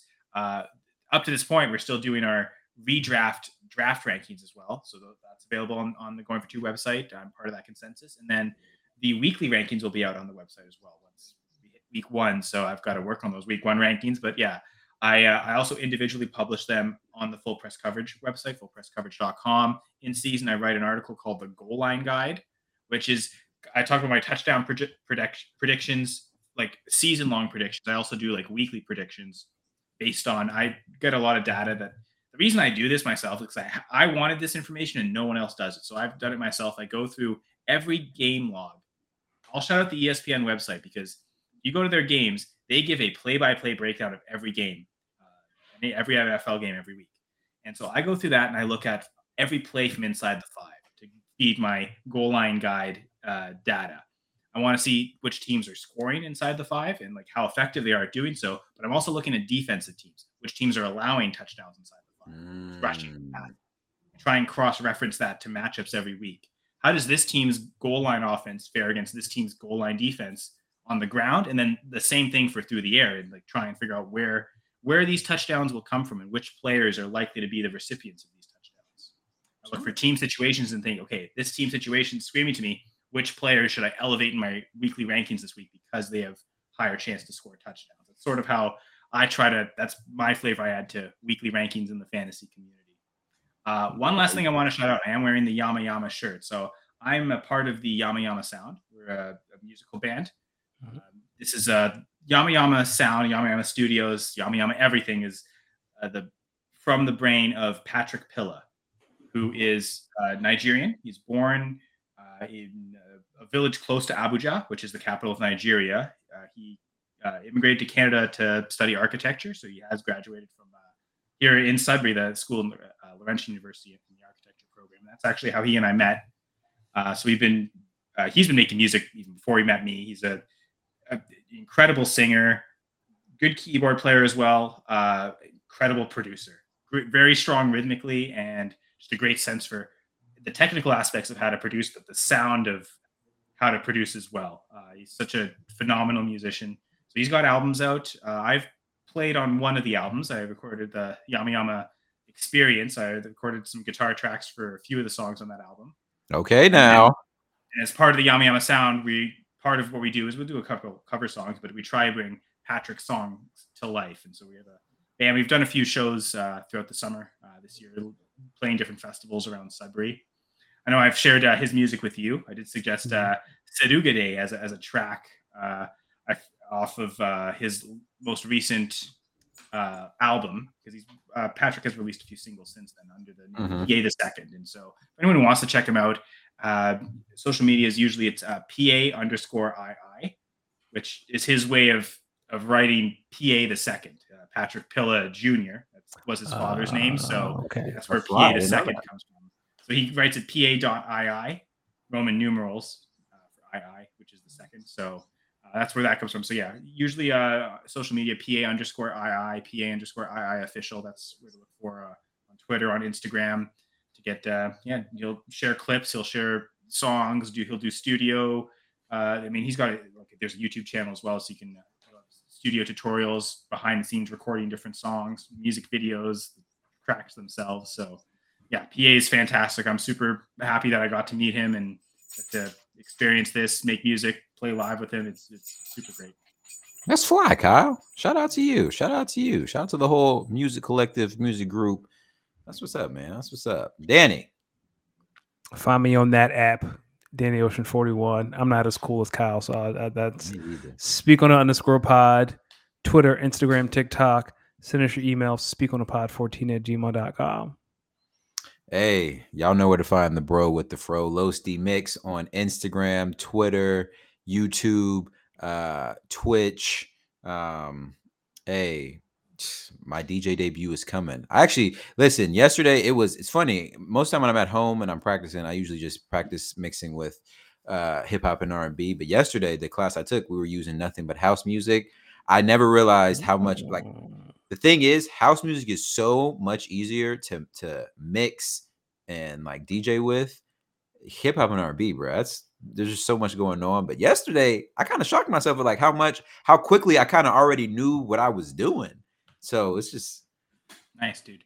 Yeah, you've been clearly you've been putting in the work. So yeah, yeah. like I was. He he could tell. One, I think the one good thing, the one most important thing I learned yesterday, he kept emphasizing with me that I I don't need to spend so much time like trying to feel what I'm doing. Just kind of look up and feel the music in you, and it's so much easier to mix. And as soon as I kind of like kind of got into it, kind of feeling the music a little bit better, I was cranking. Listen, I might I might have to spin some more house music into a few of my sets. I'm, I, I like I like the vibes.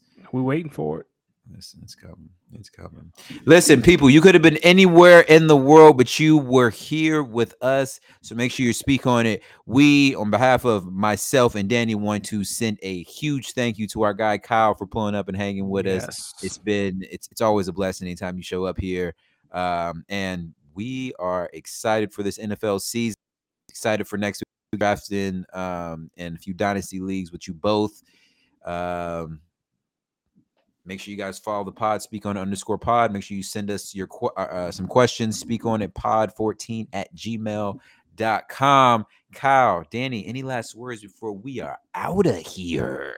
Uh, we're off for two weeks. So we'll we are off for the next two weeks. Yeah, we'll be yeah, we'll be back to week, uh, week one essentially. Yeah, we will be out week one and week two. So when we come back, we'll be prepping for week three. Oh yeah, no, we'll full, be at, right. Yeah, two full weeks. Yeah, or your next show is two weeks from today.